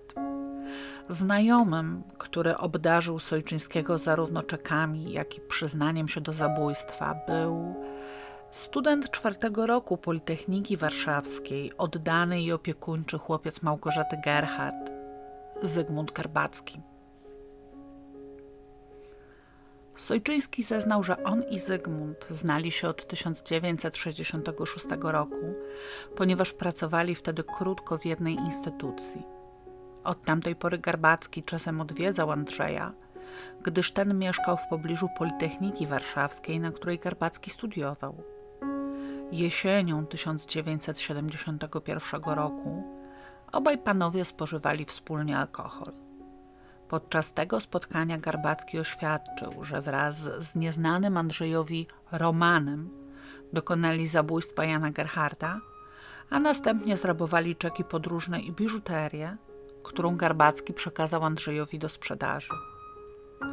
Andrzej sprzedaży się podjął i nikogo o niespodziewanym zwierzeniu nie zawiadomił. Być może dlatego, że w tej samej rozmowie Garbacki uprzedził go, że gdyby milicja zaczęła się nim interesować, to Roman ma zabić panią Alicję Gerhardt, pozorując w ten sposób zemstę jakiejś nieokreślonej organizacji politycznej. Okazano zdjęcie Sojczyńskiego panią Gerhardt. Małgorzata rozpoznała go jako osobę, która przynajmniej raz przekazała jej wiadomość od Zygmunta Garbackiego. Po tych rewelacjach w pierwszej kolejności milicjanci zadbali o bezpieczeństwo pani Alicji Gerhardt, informując ją o zaistniałej sytuacji i przydzielając jej ochronę złożoną z funkcjonariuszy SB. 6 kwietnia aresztowano Zygmunta Garbackiego i przeszukano jego mieszkanie. Zygmunt Garbacki urodził się 23 marca 1945 roku w Milanówku. Tak więc w chwili aresztowania miał 27 lat. Jego ojciec zginął podczas powstania warszawskiego. Matka była aktorką. Zygmuntem i jego starszą siostrą zajmowała się głównie babka. Naukę w szkole podstawowej rozpoczął we Włochach, ale potem został przeniesiony do szkoły w Warszawie, gdzie mieszkał w internacie. Tam poznał Mariana Romana Wojtasika. W 1965 roku ukończył technikum budowlane numer 1 i w związku z tym, że nie dostał się na żadną uczelnię, otrzymał powołanie do odbycia zasadniczej służby wojskowej. W trakcie służby w 1966 roku zdał egzaminy wstępne na Wydział Architektury, w związku z czym z dalszej służby został zwolniony. Pierwszy rok studiów ukończył terminowo i bez problemów, ale na drugim zaczął mieć kłopoty. Jak sam stwierdził, architektura przestała go interesować. Zajął się malarstwem. Czwarty semestr studiował przez trzy lata, biorąc kilka urlopów dziekańskich. Nie miał przyjaciół i nikogo nie uważał za swojego przyjaciela. Uważany był za studenta zdolnego, ale niezdyscyplinowanego. W lecie 1969 roku, pracując jako ratownik na kolonii w Kołobrzegu, poznał studentkę romanistyki Małgorzatę Gerhardt. Wiosną 1970 roku, po przypadkowym spotkaniu na ulicy, odnowili znajomość i zaczęli się regularnie widywać. Zygmunt często odwiedzał Małgorzatę w domu, ale rzadko widywał jej rodziców. Głównie spędzali czas w pokoju Małgorzaty. W 1972 roku, w chwili aresztowania, udało mu się wreszcie zaliczyć drugi rok i uzyskać wpis na trzeci. Wobec otoczenia, przede wszystkim Małgorzaty, wielokrotnie posługiwał się indeksem, w którym sfałszował wpisy tak, aby wykazywały na to, że studiuje na wyższym roku. Sytuacja materialna rodziny Garbackiej była raczej dobra. Wszyscy pracowali zawodowo. Zygmunt podobno korzystał ze stypendium na uczelni. Nie wiem niestety na jakich zasadach, skoro uczył się tak fatalnie, nie było to stypendium naukowe. Skoro sytuacja materialna rodziny była dobra, zapewne nie było to również stypendium socjalne. Być może przysługiwało mu jakieś świadczenie z tytułu śmierci ojca w powstaniu. Dodatkowo korzystał także z prywatnego stypendium, jakie wypłacała mu przyjaciółka rodziny, Maria H. Mimo to już od 1965 roku Gerbacki kradł. Okradał zarówno kolegów z technikum budowlanego, a później Politechniki, jak również samą uczelnię. Kradł drobne przedmioty sakralne z kościołów. Ukradł nawet aparat fotograficzny jednego z uczestników kolonii, na której był wychowawcą. Kradzieży tych dokonywał sam lub z kolegami, wśród których występował pod pseudonimami wódz, szef lub as. Jednym z tych kolegów był, jak się potem okazało, niejaki Marian Roman Wojtasik, drugim Andrzej Sojczyński. Panowie tworzyli regularną grupę przestępczą. Podczas przesłuchania Garbacki oświadczył, że nigdy nie dysponował czekami podróżnymi, a nawet nie orientuje się, jak one wyglądają. Poproszono go wtedy o sporządzenie na ten temat oświadczenia pisemnego, czego nie zrobił. W końcu, wyraźnie zdenerwowany, sam stwierdził, że skoro jest rozpytywany o przedmioty związane z zabójstwem ojca Małgorzaty, to zapewne w tej sprawie jest zatrzymany. Przesłuchujący potwierdzili, na co Garbacki zaczął zapewniać o własnej niewinności i przytaczać szereg szczegółów swojego związku z Małgorzatą jako dowód niewinności. Zapytany o znajomych, z którymi utrzymuje kontakt, oświadczył, że ponieważ ma opóźnienie w studiach, do którego nie przyznał się ani rodzinie, ani Małgorzacie, zrezygnował z kontaktów towarzyskich i poświęca się nauce. Wtedy przesłuchujący spytał wprost o Romana i Garbacki po krótkim wahaniu oświadczył, że zapewne chodzi o Mariana Romana Wojtasika, który mieszka w jego pobliżu, przy ulicy Popularnej. Dodał, że ich znajomość nie jest bliska, ponieważ Marian Wojtasik ukończył tylko szkołę podstawową, pracuje dorywczo jako kierowca, nie uczy się, a w ogóle to nie widzieli się już od kilku miesięcy. Podobno Wojtasik siedzi za włamaniem. W końcu Garbacki zaczął sporządzać oświadczenie o tym, że nie wie, jak wyglądają czeki podróżne, ale przerwał, mówiąc, że jest tak zdenerwowany i zmęczony, że nie może formułować myśli na piśmie. Zapisaną kartkę zniszczył i poprosił o przerwanie przesłuchania. Prośbę spełniono. Następnego dnia 7 sierpnia, już w godzinach porannych, milicjanci z grupy Bieszczady mieli ustalone wszystkie niezbędne dane Mariana Romana Wojtasika. Urodził się on 4 sierpnia 1946 roku w Warszawie w rodzinie robotniczej. Rodzice rozeszli się krótko po jego narodzinach. Ojca w zasadzie nie znał. Odnalazł go sam w 1970 roku, kiedy miał 24 lata. Doszło między nimi do jednego spotkania, o którym nigdy potem Wojtasik nie wspominał. Był jedynakiem. Jego matka, Zofia Lipowska, pracowała jako dręczyciel pocztowy. W 1971 roku przeszła na rentę powypadkową. Była nerwowa, wybuchowa, Często pomiędzy nią a synem dochodziło do awantur, w trakcie których biła go. Wojtasik nie czuł się z matką związany. Wszystkie pozytywne emocje przelał na babkę, która opiekowała się nim, kiedy matka pracowała. W szkole podstawowej był niesubordynowany, sprawiał liczne trudności wychowawcze. W czwartej klasie matka przeniosła go do szkoły z internatem, w którym panowała zaostrzona dyscyplina. Tam poznał Zygmunta Garbackiego. Nadal sprawiał trudności wychowawcze, wagarował, miał obniżone stopnie z zachowania. Nie przykładał się w ogóle do nauki, choć ta przychodziła mu łatwo. Po ukończeniu szkoły podstawowej uczył się w szkole zawodowej w Ursusie, ale przerwał naukę. Zapisał się do szkoły przyzakładowej zakładów mechanicznych imienia Marcelego Nowotki, którą po trzech latach ukończył z uprawnieniami montera silnikowego. W tym czasie uzyskał również zawodowe prawo jazdy. Pomiędzy rokiem 1964 a 1971 pracował dorywczo w różnych instytucjach jako kierowca. w styczniu 1971 roku został dyscyplinarnie zwolniony z pracy za samowolne użycie samochodu służbowego.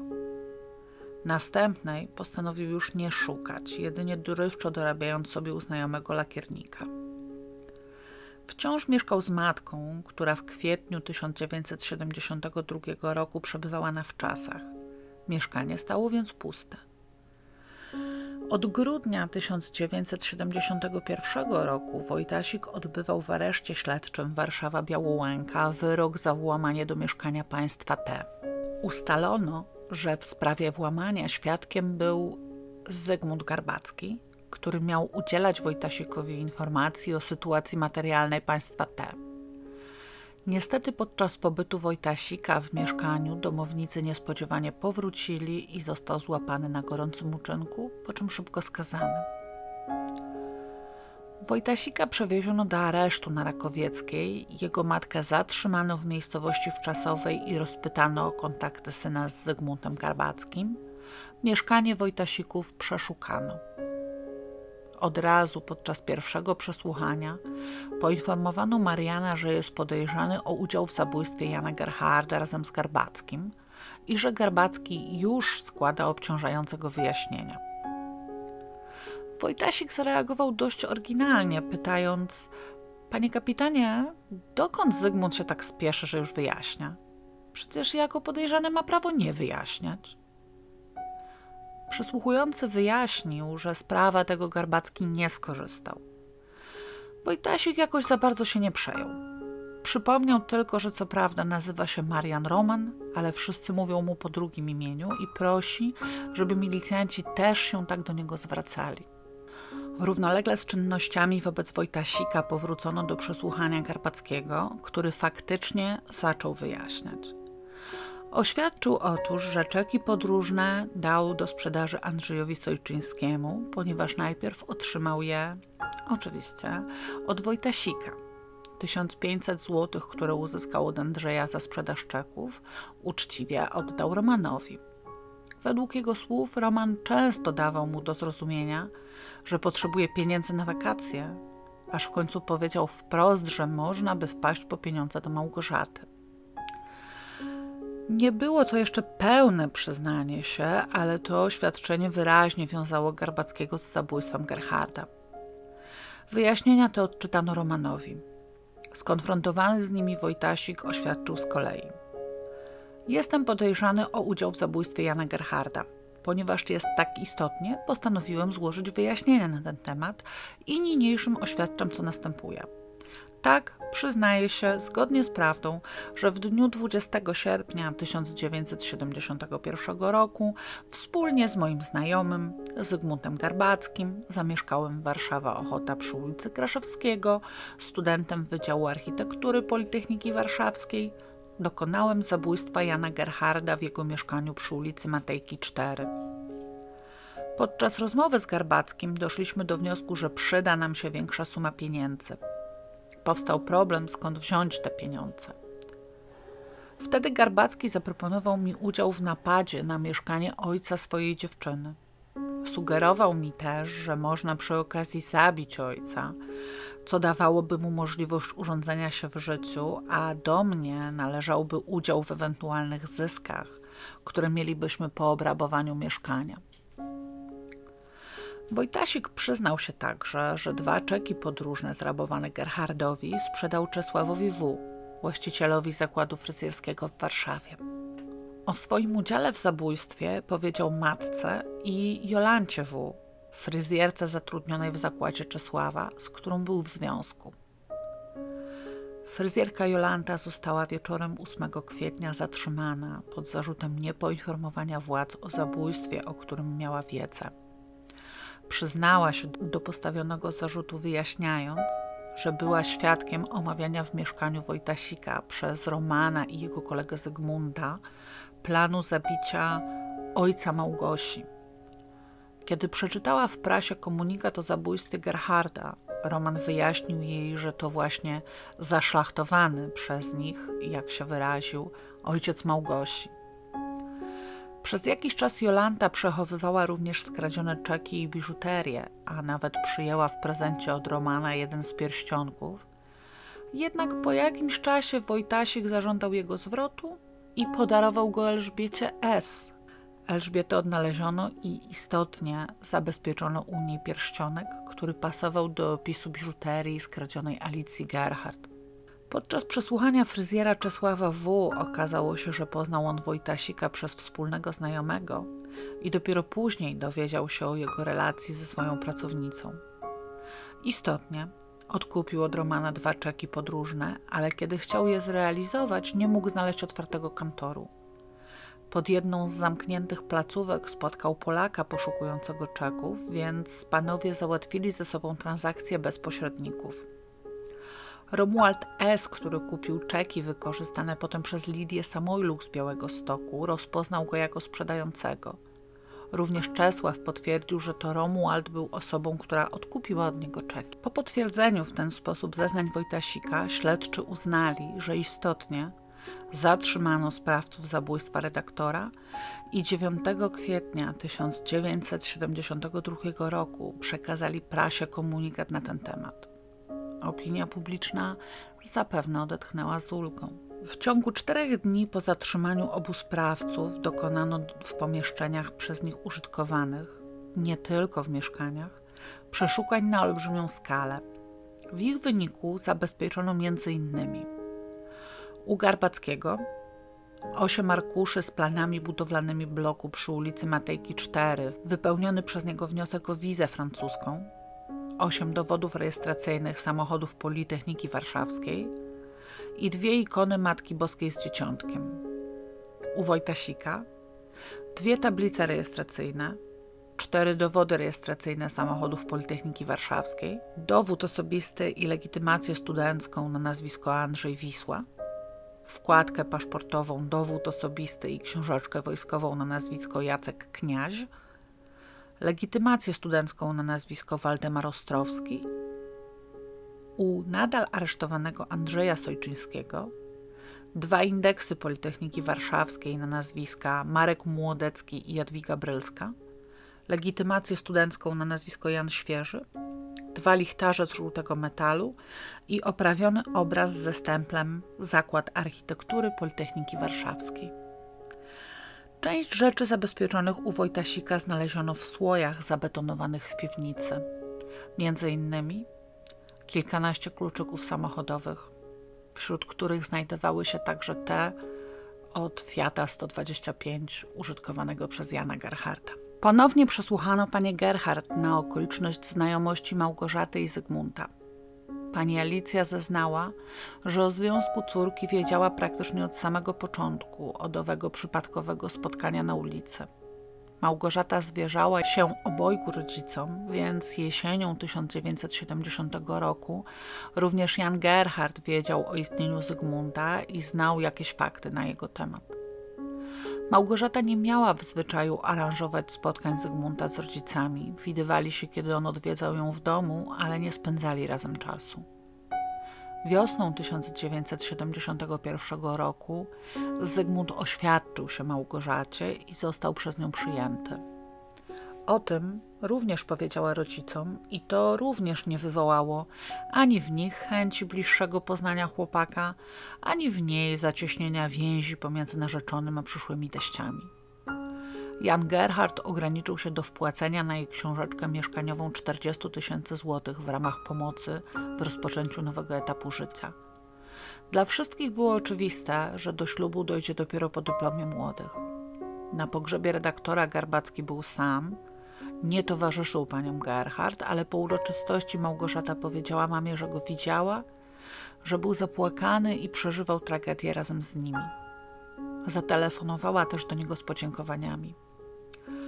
Pod koniec sierpnia 1971 roku Małgorzata formalnie przedstawiła pani Alicji Zygmunta jako swego narzeczonego. Od tamtej pory Garbacki odwiedzał już oficjalnie obie panie – Najpierw w hotelu sejmowym, potem w mieszkaniu przy Matejki 4.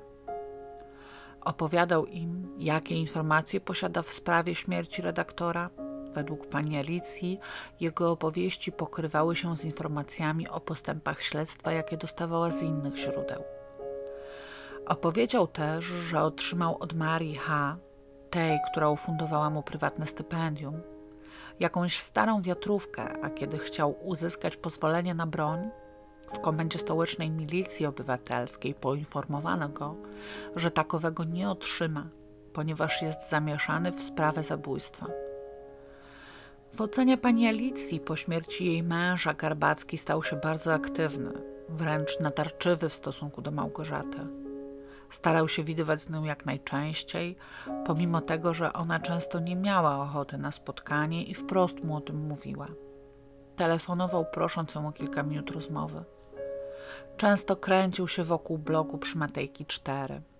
Posuwał się nawet do tego, aby śledzić panię Gerhard, kiedy wychodziły po zakupy czy na zwykły spacer. Uświadomiło to pani Alicji, że widziała go co najmniej kilkukrotnie w okolicy Matejki 4 jeszcze przed zabójstwem, ale wtedy zbagatelizowała ten fakt, uznając, że po prostu chce widzieć Małgorzatę. Z rozmów z córką zapamiętała z kolei, że kiedyś zapytała, czy widział się z Gerhardem podczas jej nieobecności, na co Garbacki zmieszał się, zaprzeczył i dodał, że przecież nie miałby w takim spotkaniu żadnego interesu. Zaraz po pogrzebie z kolei miał powiedzieć do Małgorzaty, że dziwnie się składa w jego życiu, bo ani nie znał swojego ojca, który zginął przed jego urodzeniem, ani nie pozna już jej ojca. Małgorzata Gerhard zeznała z kolei, że wiedziała o planach ojca związanych z wyjazdem do Bułgarii, ale nie orientowała się, czy wykupił na ten wyjazd czeki. Garbacki powiedział jej, że po czwartym roku studiów wziął urlop dziekański i uwierzyła mu. Ponadto powiedział jej, że ma brata bliźniaka, w co też uwierzyła, choć nigdy go nie poznała. W rzeczywistości Garbacki miał starszą siostrę. W jednym ze źródeł odnalazłam wzmiankę, jakoby faktycznie miał też bliźniaka, który zmarł we wczesnym dzieciństwie lub nawet urodził się martwy, ale nie udało mi się jej potwierdzić. Małgorzata zaprzeczyła, jakoby informowała Garbackiego o jakichś zastrzeżeniach ojca co do ich związku. Nie miałaby po temu żadnych podstaw, ponieważ oboje rodzice ten związek akceptowali, chociaż nie wydawali się nim przesadnie zainteresowani. Taka chyba już była ta rodzina, że każde z Gerhardów żyło przede wszystkim na własną rękę.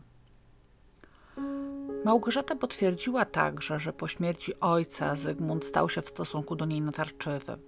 Często opowiadał o możliwych przyczynach zabójstwa, zdawał się wyjątkowo przywiązany do wersji popełnienia go przez Ukraińców. W końcu poprosiła, aby zaprzestał tych opowieści, gdyż denerwowały ją. Nalegał też na częste spotkania, czemu Małgorzata odmawiała, gdyż chciała mieć czas dla swojej mamy, do której po śmierci ojca bardzo się zbliżyła. To, że coraz częściej wspominał o ślubie, starała się ignorować. Ale kiedy po raz kolejny poprosił ją o pozwolenie na użytkowanie Peugeota ojca, Małgorzata zerwała zaręczyny i poinformowała go, że jej uczucia uległy zmianie i nie może być już mowy o wspólnych planach życiowych. Garbacki przyjął to źle. Zarzucał jej winę, uważał, że to Małgorzata się od niego odsunęła. Nie udało mi się umiejscowić w czasie tego zerwania, ale na podstawie innych szczegółów uważam, że doszło do niego jeszcze w 1971 roku, a więc mniej niż cztery miesiące po śmierci Gerharda. Cóż, być może instynkt samozachowawczy Małgorzaty włączał się z niejakim opóźnieniem, ale jak już to zrobił, działał bez zarzutu. Garbacki przyznał się w końcu do udziału w zabójstwie, ale składając wyjaśnienia na temat jego przebiegu, starał się przypisać jak największą winę Wojtasikowi. Wojtasik tymczasem zdawał się dzielić odpowiedzialność w miarę porówno. Porównując i konfrontując ze sobą ich wersje, udało się ustalić najbardziej prawdopodobny przebieg wypadków. Znajomość obu mężczyzn, datująca się od czasu wspólnego pobytu w internacie w Warszawie, zdawała się opierać przede wszystkim na fakcie, że wywodzący się z tak zwanych wyższych sfer Garbacki imponował robotniczemu dziecku Wojtasikowi. Z tego powodu Wojtasik mu ulegał i dość łatwo dawał się manipulować. W pewnym momencie razem wkroczyli na drogę przestępstwa i razem nią podążyli, ale wciąż to Garbacki prowadził ich obu po tej ścieżce. W marcu 1971 roku w czasie rozmowy ustalili, że obaj mają spore problemy finansowe. Wojtasiek wówczas stracił pracę, a Garbacki pracował dorywczo, za to żył sporo ponad stan. Postanowili dokonać napadu na kasę Politechniki Warszawskiej, co miało im przynieść około 3-4 milionów złotych. Przygotowania do napadu zbliżyły ich do siebie, ale sam skok został udaremniony przez kasjerkę kwestury. W czerwcu 1971 roku powrócili do tematu zdobycia gotówki i wtedy Garbacki po raz pierwszy opowiedział Wojtasikowi, że ojciec jego dziewczyny jest pisarzem i publicystą i osiąga znaczne dochody ze swojej działalności. Wojtasik zaproponował okradzenie mieszkania Gerhardów, ale Garbacki odrzucił ten pomysł, twierdząc, że uniemożliwiają to drzwi. Jedne znajdowały się na ogólnie widocznej galerii, drugie, w klatce schodowej, były obite blachą i zabezpieczone niestandardowymi zamkami. Wojtasik proponował dalej dorobienie kluczy z kompletu posiadanego przez Małgorzatę, ale Garbacki i ten pomysł odrzucił, twierdząc, że od razu skierowałoby to podejrzenie na jego osobę. W kolejnej rozmowie podzielił się w końcu z kompanem swoim pomysłem likwidacją ojca Małgorzaty. Uważał bowiem, że jeśli Gerhard dowie się, że Garbacki jest opóźniony na studiach i okłamuje w tej sprawie Małgorzatę, nie zgodzi się na ich małżeństwo. A małżeństwo z panną Gerhard było życiowym celem Garbackiego, który upatrywał w nim awansu społecznego i materialnego i zamierzał dążyć do niego wszystkimi możliwymi środkami. Wojtasiek próbował mu wytłumaczyć, że żywy Gerhard to jednak więcej korzyści, ale Garbacki obstawał przy swoim. Za pomoc w przygotowaniu i wykonaniu planu zabójstwa obiecał pieniądze. Zarówno od razu w ramach rabunku mieszkania, jak i później, kiedy już wejdzie w posiadanie majątku Gerhardów. Już podczas procesu Wojtasik powie, że uważał, że oddaje Gerbackiemu koleżeńską przysługę. Początkowo planowali zamach na Gerharda w redakcji forum. Po sprawdzeniu jednak warunków w budynku uznali, że będzie to zbyt ryzykowne. Wybrali się więc na oględziny bloku przy Matejki 4, gdzie Garbacki wskazał Wojtasikowi wszystkie szczegóły topograficzne. Rozważali zarówno dodanie trucizny do butelki mleka, uszkodzenie mechanizmu kierowniczego w samochodzie, jak i strzał zatrutą lotką do znajdującego się na galerii Gerharda. Po tej pierwszej wizycie nie podjęli ostatecznej decyzji, lecz postanowili zacząć obserwować redaktora, żeby ustalić jego plan dnia i najdogodniejszą możliwość ataku. W sumie w sierpniu 1971 roku przeprowadzili pięć takich obserwacji, w trakcie których, śledząc Gerharda przez cały dzień, zapoznali się zarówno z jego rutyną, jak i szczegółami otoczenia. W końcu zdecydowali, że najlepszy będzie atak w mieszkaniu, ponieważ da im również możliwość dokonania rabunku.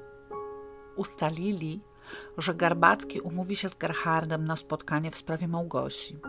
A kiedy redaktor wpuści go do mieszkania, Wojtasik natychmiast zadzwoni do drzwi i powie, że osoba, która przed chwilą tu weszła, zgubiła legitymację studencką. Kiedy Gerhard weźmie ją do ręki, będący już w mieszkaniu Garbacki ogłuszy go, uderzając łomem w głowę, a Wojtasik wepchnie do wnętrza, gdzie przystąpią do realizacji planu. Łom, czyli 40-centymetrową rurkę metalową z pełnym końcem, przygotował Wojtasik. Planowali zrabować z mieszkania Gerhardów pieniądze, biżuterię i przedmioty trudne do identyfikacji. Umówili się, że tych łatwo rozpoznawalnych, na przykład aparatów fotograficznych, nie będą brali, Zabiorą natomiast jakieś dokumenty, aby upozorować morderstwo w celu innym niż rabunkowy.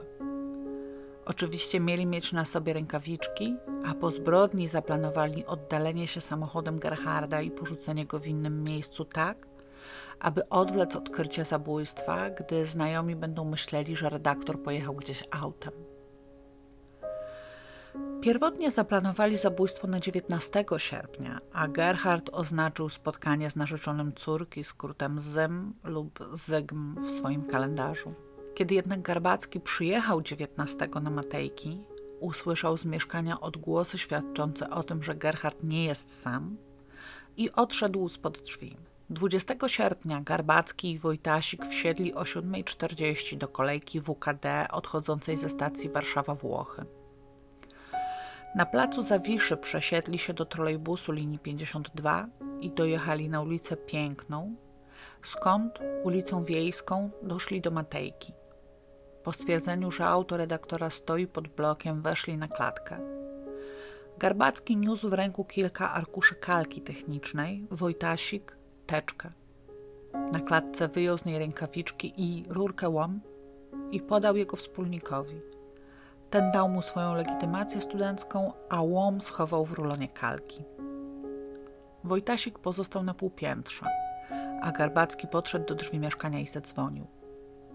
Gerhard otworzył mu, mówiąc: To ty, Zygmunt?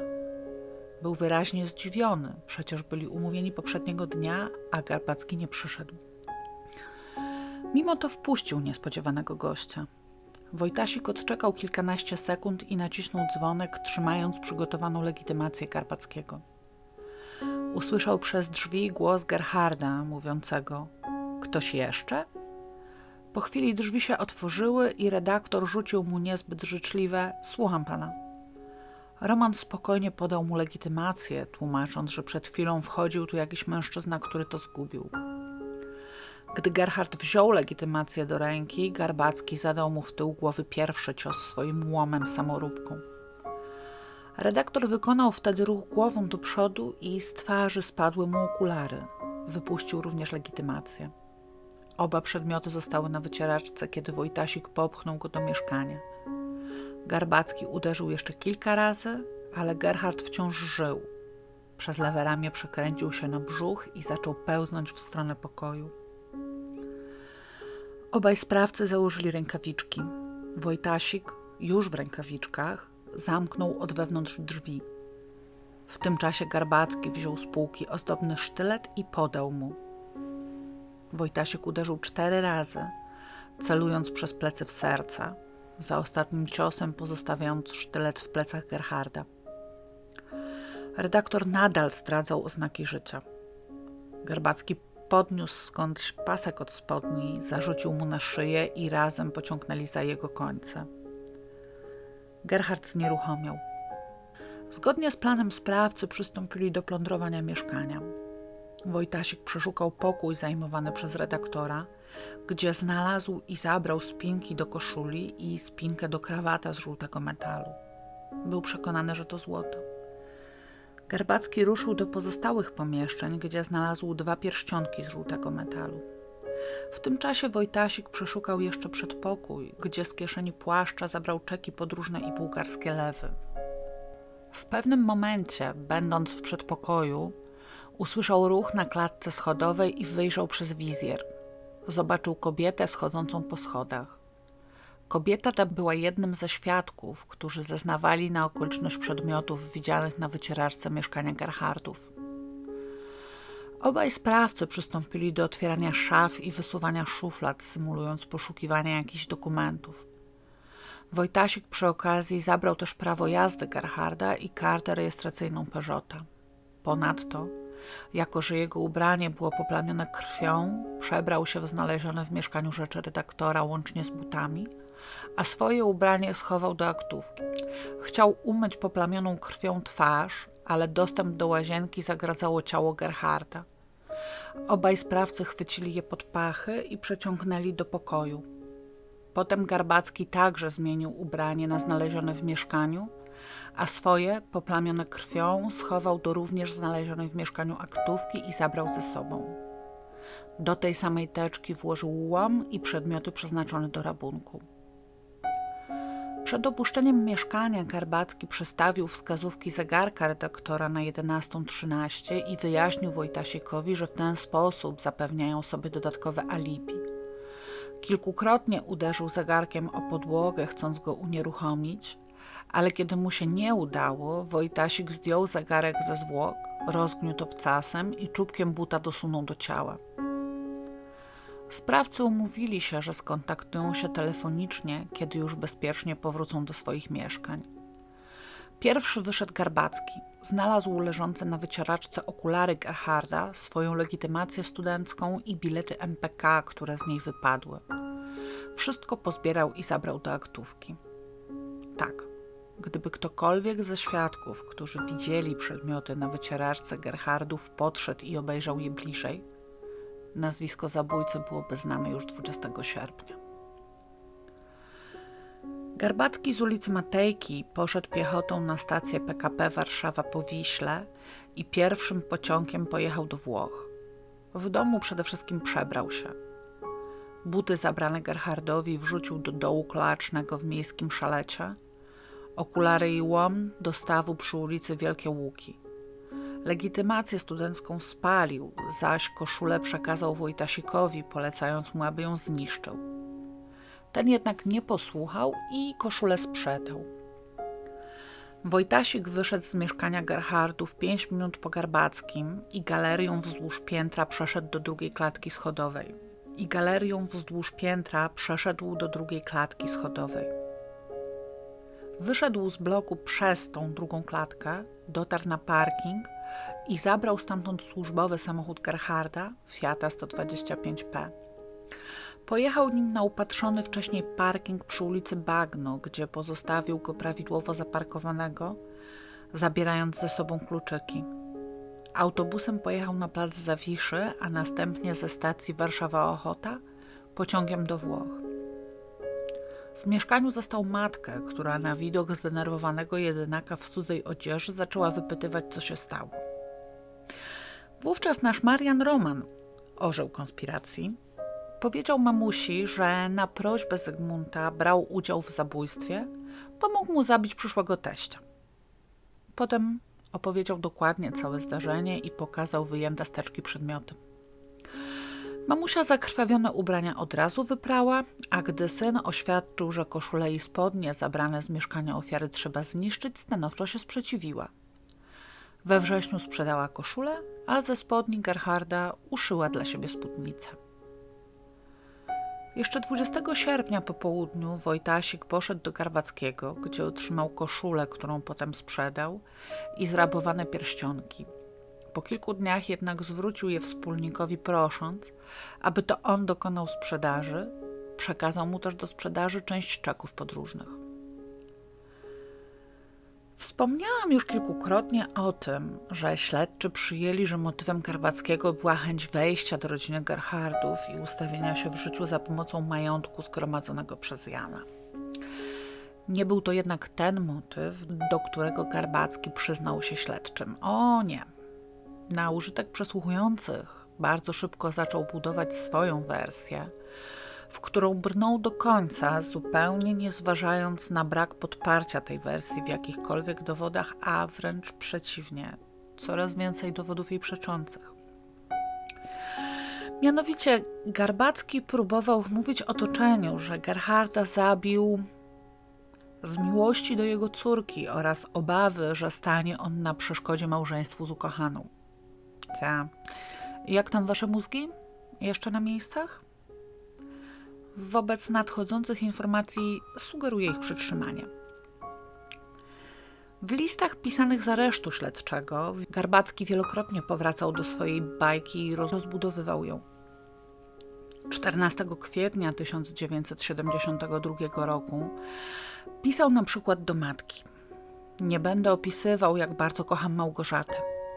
Małgosia mówiła mi niestety, że jest bardzo uzależniona od ojca. Nie mając innego wyjścia, a chcąc być z Małgosią, powstał straszny plan. Jak zaplanowaliśmy, tak się stało. Walczyłem, niestety, błędnie, w afekcie. Ja o nic nie proszę, poza wszystkimi zdjęciami Małgosi, jakie mam w domu.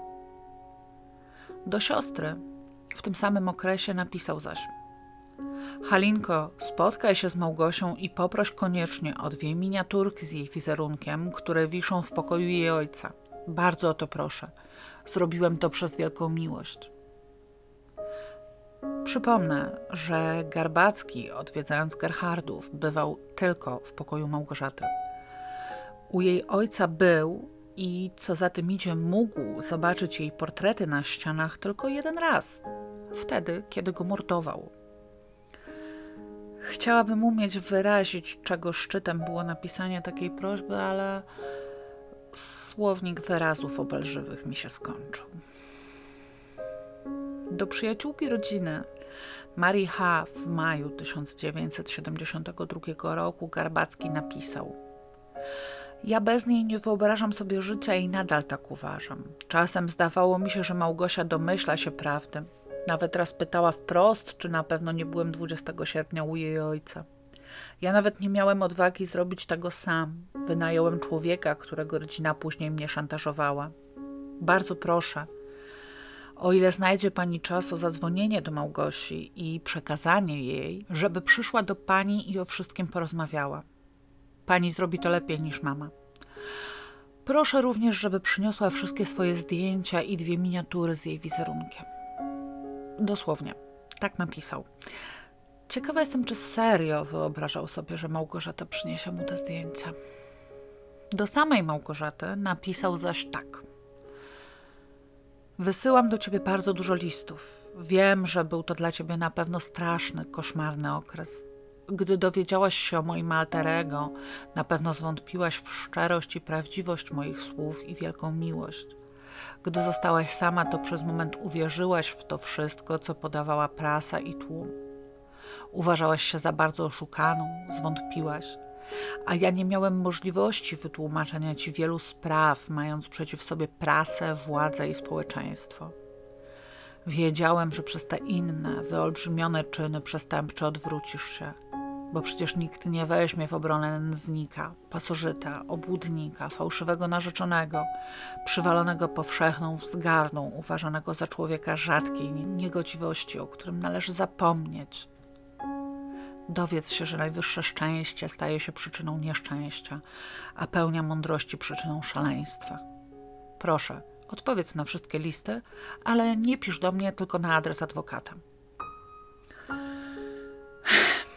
Mam szczerą nadzieję, że Małgorzata niszczyła te listy nie czytając, albo ktoś robił to dla niej.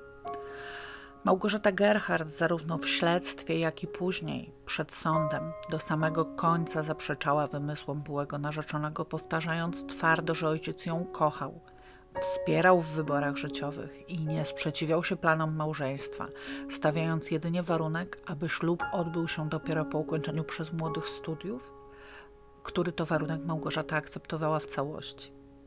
Jakiekolwiek zaś opowieści o ich kłótniach czy skargach Małgosi na ojca były jedynie wymysłami Garbackiego. Oczywiście zdarzały się im nieporozumienia, jak w każdej rodzinie, ale ich stosunki były dobre, przyjacielskie i ojciec na swój wycofany sposób bardzo ją kochał, które to uczucie odwzajemniała. Myślę, że Jan Gerhard partyzant i pogromca upowców byłby dumny z jedynaczki. Próbowałam znaleźć jakieś informacje o tym, jak potoczyło się dalej jej życie, ale mogę tylko powiedzieć, że raczej nie zrobiła kariery naukowej. Być może wyjechała do Francji.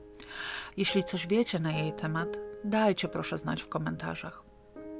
Wróćmy jednak do sprawy i spójrzmy na wspomniane przez Garbackiego w liście do Małgorzaty inne wyolbrzymione czyny przestępcze. Tylko czy aby na pewno wyolbrzymione? W toku śledztwa w sprawie zabójstwa Gerharda zebrano dowody wskazujące na to, że Garbacki wraz z Wojtasikiem i kilkoma innymi osobami tylko w latach 1969-71 dopuścił się napadu na kasjerkę Politechniki Warszawskiej, napadu na Stanisława Szymańskiego, pierwszego tancerza Teatru Wielkiego w Warszawie, kradzieży z włamaniem do pokoju sudańskiego studenta Politechniki, do technikum budowlanego numer 1, dwukrotnie do pomieszczeń w gmachu głównym Politechniki, dwukrotnie do stacji obsługi samochodów Studium Wojskowego Politechniki, kradzieży dzieł sztuki sakralnej z kościoła w Nowym Sączu, kilkunastokrotnie kradzieży na szkodę studentów Politechniki, w tym kradzieży dokumentów. To właśnie wpisami ze skradzionych indeksów Garbacki fałszował swój. Oprócz zabójstwa Jana Gerharda, Garbackiemu i Wojtasikowi postawiono zarzuty popełnienia 24 innych przestępstw, wspólnie i w porozumieniu z innymi osobami. Jeśli wydawało Wam się, że w listach do Małgorzaty Garbacki osiągnął maksimum swoich możliwości, to ponownie przytrzymajcie mózgi. Jeszcze z aresztu 26 kwietnia napisał kolejny list, tym razem do naczelnika aresztu śledczego. Brzmiał on: Zwracam się z uprzejmą prośbą o zatrudnienie mnie w biurze projektów budowlanych zakładów karnych przy pracach kreślarskich z architektury i konstrukcji. Jednocześnie proszę o pozwolenie kontynuowania nauki z zakresu architektury, gdyż posiadam w tym kierunku zamiłowanie i studiowałem na Wydziale Architektury Politechniki Warszawskiej. Poza tym ukończyłem technikum budowlane. Prośbę swoją uzasadniam tym, że w toczącym się postępowaniu przygotowawczym wyjaśniłem okoliczności zgodnie ze stanem faktycznym i zdając sobie sprawę, że za swój czyn zostanę skazany prawomocnym wyrokiem, a nie chcąc przerywać rozpoczętych studiów oraz być na bieżąco wprowadzony w sprawy budowlane, zwracam się z uprzejmą prośbą o pozytywne rozpatrzenie mojej prośby. Zygmunt Garbacki, więzień śledczy. Prawda, że wyjątkowo pilny student i pasjonat nauki z tego naszego Garbackiego? Akt oskarżenia złożono do Sądu Wojewódzkiego w Warszawie wyjątkowo szybko, bo już 12 maja 1972 roku. Jeszcze szybciej, bo 25 maja rozpoczął się proces. Sprawę rozpoznawał pięcioosobowy skład orzekający z Ryszardem Bodeckim jako przewodniczącym, sędzią Zbigniewem Grodowskim oraz ławnikami Feliksem Michnikowskim i Jerzym Jurkowskim i Tadeuszem Pacyńskim. Oskarżało dwóch prokuratorów. Nasz znajomy, choćby ze sprawy z wampira Zagłębia, Józef Gurgul oraz Wiesław Krassowski. W imieniu oskarżycielek posiłkowych Alicji i Małgorzaty Gerhardt wystąpił adwokat Władysław Pociej. Garbackiego bronili z wyboru adwokaci Lucjan Białobłocki i Jerzy Nowakowski. Wojtasika z urzędu adwokaci Wojciech Toczyński i Mieczysław Komarnicki. Proces był sensacją. Sala 252 Sądu Wojewódzkiego pękała w szwach. Odnotowano nawet obecność pracowników naukowych Wydziału Prawa Uniwersytetu Warszawskiego. Tymczasem po odczytaniu aktu oskarżenia Garbacki przyznał się do wszystkich zarzutów a następnie wniósł o umożliwienie mu składania wyjaśnień co do motywów swojego działania przy drzwiach zamkniętych, gdyż zamierzał mówić o przebiegu swojej znajomości z Małgorzatą Gerhardt. Jego obrońcy poparli wniosek. Prokuratura oczywiście wniosła sprzeciw. Sąd postanowił wysłuchać wyjaśnień Garbackiego przy drzwiach zamkniętych w oparciu o ówczesny artykuł 308 paragraf 2 kodeksu postępowania karnego, czyli z uwagi na ochronę ważnego interesu prywatnego. Oskarżony nie powiedział nic, co nie padłoby wcześniej w śledztwie. Ponownie eksponował miłość do Małgorzaty i obawę, że jej ojciec stanie na przeszkodzie ich małżeństwu, jeśli jego kłamstwa się wydadzą. Na pytanie obrońców dodał nawet, że był człowiekiem z zasadami. Nie pił, nie palił, był wrażliwy na krzywdę ludzką i interesował się sztuką. Ta. O czym to ja? Aha. W toku przewodu sądowego potwierdzono przebieg zabójstwa odtworzony w czasie postępowania przygotowawczego, ale kilku drobniejszych kwestii nie udało się wyjaśnić. Lub też nie zachowały się w źródłach. Dziś już nie umiem ocenić. Nie udało mi się dowiedzieć, który ze sprawców i po co umieścił pod głową umierającego Gerharda egzemplarz życia literackiego. Być może gazeta leżała wcześniej na podłodze i dostała się pod zwłoki podczas ich przeciągania. Nie bardzo też rozumiem, co stało się z okularami redaktora.